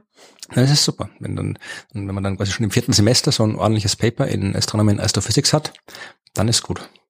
Ja, ich finde das auch ganz toll. Ja, da bin ich schon gespannt, was dann in den nächsten Folgen darüber berichtet wird. Und äh, wenn wir dann irgendwann mal darüber reden können, wenn die Forschung fertig ist, dann müssen wir mal länger drüber reden, damit du dann im Detail erklärst, was in dem Paper, das dann veröffentlicht worden ist, drin steht. Ja, ich kann dich gerne auf dem Laufenden halten. ja, also es, äh, es wird schon so stimmen, dass das äh, länger dauern wird als erfahrungsgemäß. Also selbst wenn man das mal fertig geschrieben hat, das Paper, äh, was schon mal eine Zeit lang dauert, dann typischerweise kann man damit rechnen, dass man Je nachdem, wen man dann erwischt äh, bei den Gutachten, dann kann man auch schon mal ein paar Monate warten, bis man ein erstes, äh, erste Antwort kriegt. Und dann wird man meistens was korrigieren müssen und dann dauert es nochmal ein paar Monate. Also Genau, also hat eben auch gemeint, es kann länger dauern ähm, und das auch von den vergangenen Semestern ähm, ist auch eines, glaube ich, erst vor kurzem erschienen oder so. Also ja. Aber es, ich glaube, es macht sich hm. bezahlt, hm. wenn man dann ein bisschen länger drauf wartet. Ja, ja, auf jeden Fall. Das längste, was ich gewartet habe, bis es erschienen ist, war, glaube ich, fast zwei Jahre von äh, Schreiben, von Einreichen bis Veröffentlichung. Aber das war ein Physikjournal und da dauert es immer länger. Die sind nicht so flott. Bin schon gespannt. Also wenn das Paper erscheint, dann werden wir es im Detail besprechen. Ich werde wie immer berichten. Sehr gut. Ja, coole Sache. Das hat es bei uns noch nicht gegeben. Ja, bei uns auch nicht. Finde ich eine super Idee. Also ich meine, es ist irgendwie eine, eine, eine Win-Win-Situation, ne? Also für den Wissenschaftler oder die Wissenschaftlerin, der oder die diese Lehrveranstaltung anbietet, ergibt sich daraus eine mehr oder weniger gratis Publikation. Ne? Kostenlose Leute, die arbeiten. Ja, wenn man schon quasi lehren muss, dann kann man ja da auch gleich mal irgendwie was Verwertbares damit machen. Äh, na, ist natürlich eine super Erfahrung für die Leute auch schon so früh im, im, im Studium, da wirklich ja, was, was Publizierbares draus zu machen, ja, ja. finde ich super. Ich habe das einmal gemacht, das war auch cool. Da war ich, äh, das war schon während ich im Doktoratstudium war und da hat mein Chef so also eine Sommerschule abgehalten, vier Wochen in Potsdam, wo halt äh, Leute aus der ganzen Welt da waren und äh, dort halt, ja, wir haben über so Exoplaneten, Dynamik und sowas äh, dort eine Sommerschule gemacht. Also die haben da halt auch alles, wir haben ihnen alles beigebracht und äh, haben aber gedacht, es wäre doch auch cool, wenn wir da wirklich was forschen würden, wenn wir schon da Zugang zu dem Supercomputer der Uni Zürich hatten, äh, den wir tatsächlich hatten, weil auch Leute von der Uni Zürich da waren und dort Vorlesungen gehalten haben und erklärt haben, wie Supercomputer funktionieren. Da haben wir gedacht, hier, und der Supercomputer, ich glaube von der Uni Potsdam, also wir hatten auf Zugang zu Supercomputern, haben wir gedacht, dann rechnen wir doch mit denen und haben dann in der letzten Woche äh, die Leute, äh, jedes, so Arbeit, es gab so, ich sieben verschiedene Gruppen und jede Gruppe hat ein Planetensystem äh, bekommen und dann sollten die da halt immer so Dynamik rechnen und gucken, wo da Planeten rum und Resonanzen und alles sowas. Also all das, was sie davor in den drei Wochen gelernt haben, auf diese dieses System anwenden. Und dann haben wir gesagt, okay, danach setzen wir uns zusammen und schreiben ein Paper äh, mit all den Ergebnissen. Und das haben wir dann gemacht. Und wenn ich wir sage, meine ich, ich habe das Ding schreiben müssen, weil ich war Assistant Lecturer bei dieser Sommerschule. Also ich habe dann hier aus den ganzen Daten das Paper gemacht. Aber tatsächlich ist dann ein Paper entstanden, wo halt alle, die an der Sommerschule teilgenommen haben, auch als Autorinnen und Autoren draufgestanden sind. Und die haben sich, mhm. also ein paar waren schon, die haben schon vorher wissenschaftlich gearbeitet und publiziert, aber für viele war es tatsächlich auch die erste Publikation und äh, für einige sogar die einzige. Ich habe dann geschaut, also da waren da wirklich Leute, wir haben am Ende die, die Autorenliste einfach alphabetisch gemacht, weil sonst wäre es zu kompliziert geworden, wenn du da irgendwie aufschlüsseln würdest, wer hat wie viel gemacht und so.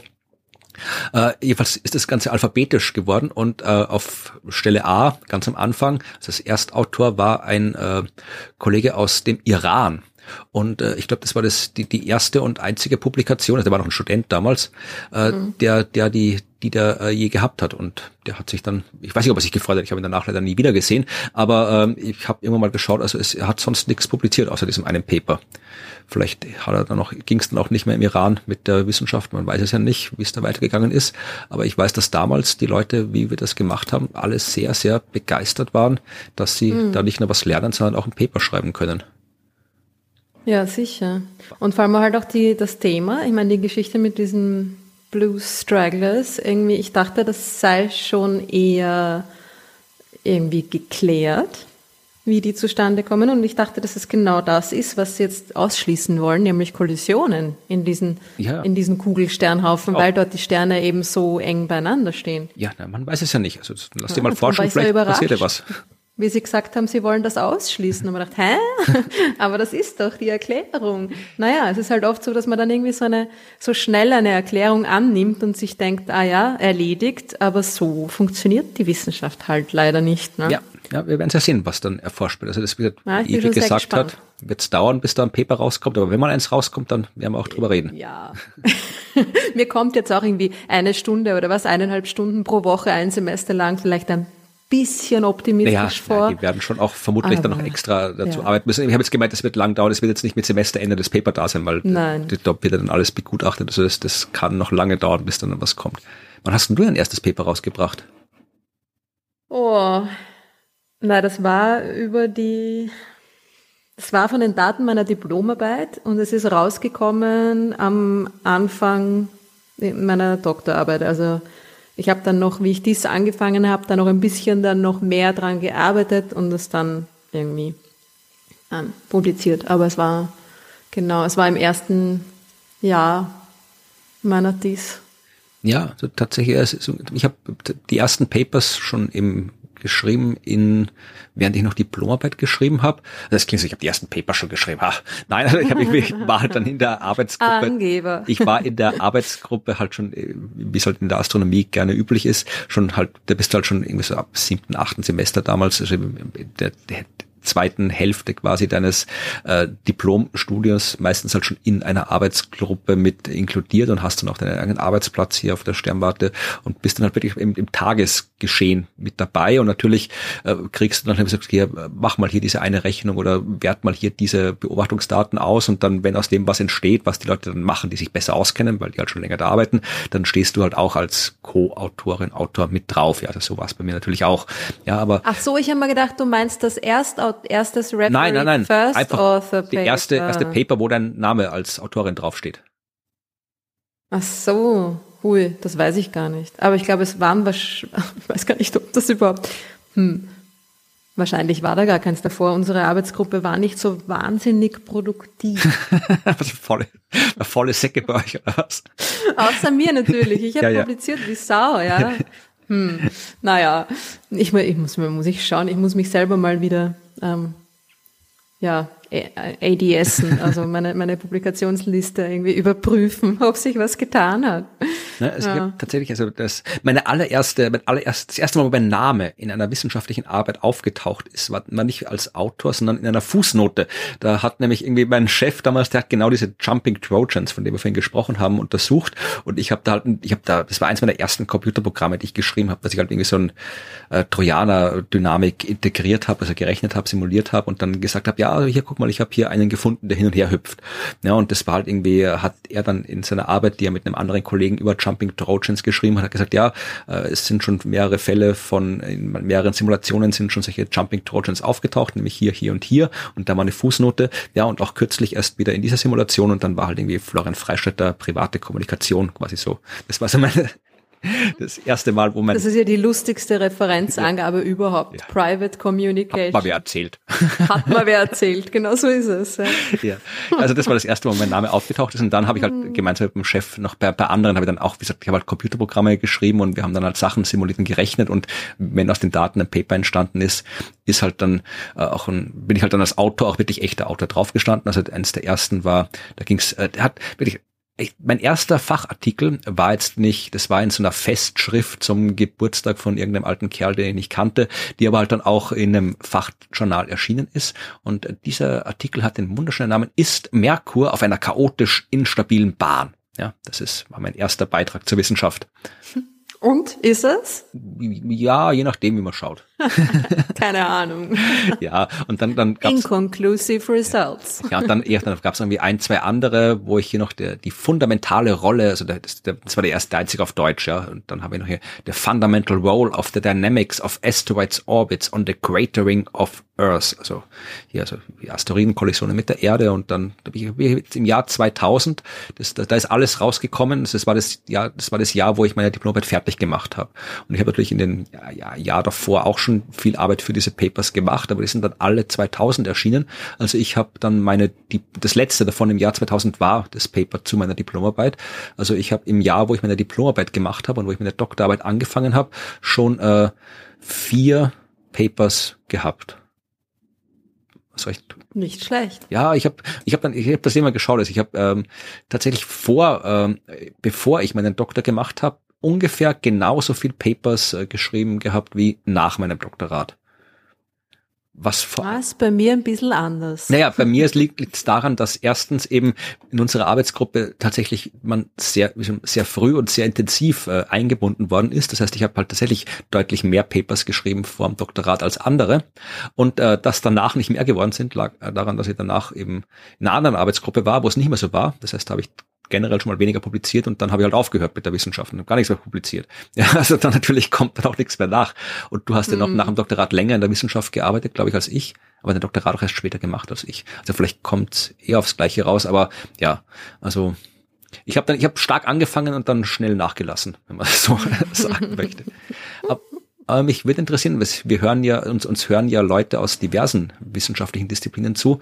Vielleicht wollt ihr uns mal sagen, wie das bei euch war mit dem ersten Paper, weil was ich so mitbekommen habe, zum Beispiel gerade in der Biologie und auch in anderen Disziplinen, ist wirklich oft erst die Doktorarbeit, also ein Paper aus, das aus der Doktorarbeit entsteht, das erste, was man publiziert. Also diese Leute sind dann oft schon äh, fertige Doktorinnen und Doktoren, bevor sie ihr erstes Paper haben. Das würde mich interessieren, ob die Astronomie, wo das ja tatsächlich nicht üblich ist, da hast du vorher schon meistens was publiziert, ob wir da wirklich eine Sonderstellung einnehmen oder ob das anderswo auch so ist, dass du schon vor dem Doktorat viel publiziert hast. Ja, also sagt uns das. Schreibt uns. Genau. Ja, womit wir schon fast am Ende wären. Äh, zum Thema schreibt uns. Äh, jemand hat uns geschrieben, und ich habe den Namen gerade nicht parat, dass wir doch auch eine Reddit-Gruppe aufmachen sollen, damit Leute dort kommunizieren können. Ähm, dazu muss ich sagen, ich habe keine Ahnung, wie Reddit funktioniert. Also wirklich, ich habe ab und zu drauf geschaut, es verwirrt mich jedes Mal aufs Neue. Äh, wenn jemand eine Reddit-Gruppe haben möchte, ihr, ihr, dürft die gerne aufmachen. Macht eine Das Universum Reddit-Gruppe. Wenn ihr dort gut und gerne diskutieren könnt und euch das liegt und einfach ist, dann macht das. Ihr könnt uns auch gerne sagen, wo die ist. Äh, vielleicht schauen wir dann auch hin und äh, verstehen, wie das funktioniert. Aber ich bin nicht in der Lage, mich da jetzt einzuarbeiten, ähm, weil ich tatsächlich, ich bin gerade wirklich, also es ist gerade momentan, ist es irgendwie fast ein bisschen zu viel an Arbeit, die ich habe. Also ich komme da wirklich gerade nicht hinterher. Das heißt, eine Reddit-Gruppe kann ich, kann ich gerade nicht leisten. Es gibt unsere Telegram-Gruppe, da könnt ihr was reinschreiben. Äh, E-Mails könnt ihr machen, aber alles andere muss warten, bis ich irgendwie den Weg gefunden habe, meinen, mein Arbeitspensum äh, zu reduzieren oder anders zu organisieren, weil so wie es ist momentan gerade ein bisschen, da, da, ich habe jetzt viele andere Sachen, die ich auch gerne machen würde hier, hier und die ganzen äh, Fragen, die uns zugeschickt worden sind, da hätten wir auch noch Sachen machen können, dass die äh, anders beantwortet werden, nicht nur im Podcast, damit die Leute nicht so lange warten müssen, aber momentan bin ich, bin ich nicht in der Lage, da mehr zu machen. Ich bin froh, wenn ja, ich das schaffe, was gemacht gehört. Vor allem, wenn das ein äh, höherer Re Request, höherer Request war, dann ist es irgendwie wie so oft, na, das könnte man machen, ja, dann mach's doch. ja, wenn, man, wenn man eine gute Idee hat, dann bleibt einer gleich die Arbeit an einem hängen. hm, vielleicht ist das ja wirklich eine gute Idee, ne? dass sich das Ganze auch so ein bisschen ähm, dezentralisiert. Ja, Und, genau, ihr macht ja, eure Podcasts jetzt selber, ja? Nein, natürlich nicht, aber. Ja, man muss ja auch nicht irgendwie jede Plattform dann selbst äh, in Eigenregie bespielen. Also wenn es etwas gibt, das, das ihr irgendwie machen wollt, dann macht das einfach und dann schauen wir, was dabei rauskommt. Ja, ja. finde ich eine gute Idee. Ja, also wie gesagt, sagt uns gerne Bescheid, aber ich muss irgendwie alles, was irgendwie über das, was jetzt hinausgeht. Ich habe es jetzt heute geschafft, irgendwie nach, glaube ich, drei Monaten die Glühbirne im Arbeitszimmer zu wechseln, weil ich das vorher, ich jeden Tag denke, es müsste ich machen, aber ich komme nicht dazu. Meine Homepage ist, glaube ich, immer noch auf dem Stand von vor der Pandemie, da ist mein neues Buch noch nicht drauf und ich komme nicht. Kommt so, mir bekannt vor, ja. Ja, weil ich halt, nein, ich fand, es ist auch irgendwie, die, die, die kriege ich auch alleine hin, die ist so komplex, dass ich, die habe ich auch, ich habe auch keine Ahnung, wie man Homepages macht, ja, also ich, auch da, ich habe auch Leute, die, ich habe tatsächlich jemanden engagiert, äh, die das macht, aber die hat sich auch irgendwie, die, die ignoriert mich auch seit irgendwie einem halben Jahr, also ich bräuchte da überhaupt irgendwie jemand, ganz neue Person, hörst auf zum Sudern ja, und ich, bedank dich lieber. Ja, ich bedanke mich eh, aber ich möchte zuerst kurz sudern. Ja, also jetzt haben die Leute auch wieder ein neues Wort gelernt, österreichisch. Ja. Oh, ach so, stimmt. Ui.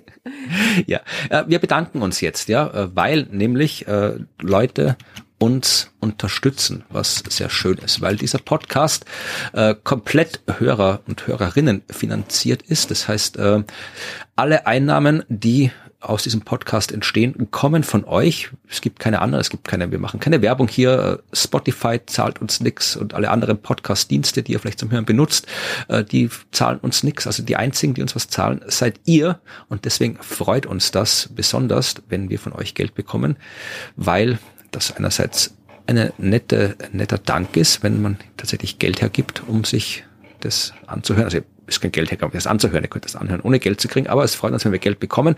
Und es freut uns, weil wir auch ein bisschen Geld ausgeben müssen, um das zu machen. Und gespendet haben uns seit dem letzten Mal via PayPal Leute. Und zwar Tobias hat uns was gespendet, Harald, Matthias, Frank. Wir haben Geld von Axel bekommen. Wir haben Geld von einem anderen Matthias bekommen. Wir haben übrigens sehr viel Geld von Frank bekommen. Vielen Dank, Frank. Ähm, wir haben äh, Geld von Wolfram bekommen, von Ulrich, von Michaela oder Roman, das war nicht so ganz klar, und äh, von Michael. Die haben uns, Michael hat äh, uns auch eine schöne Summe gespendet und das meine ich jetzt nicht in schön vom Sinne, dass sie so gewaltig war. Sie war äh, durchaus äh, groß, aber sie war vor allem ein schöner Zahlenwert, ja. Mm. Markus hast du noch vergessen. Markus habe ich vergessen.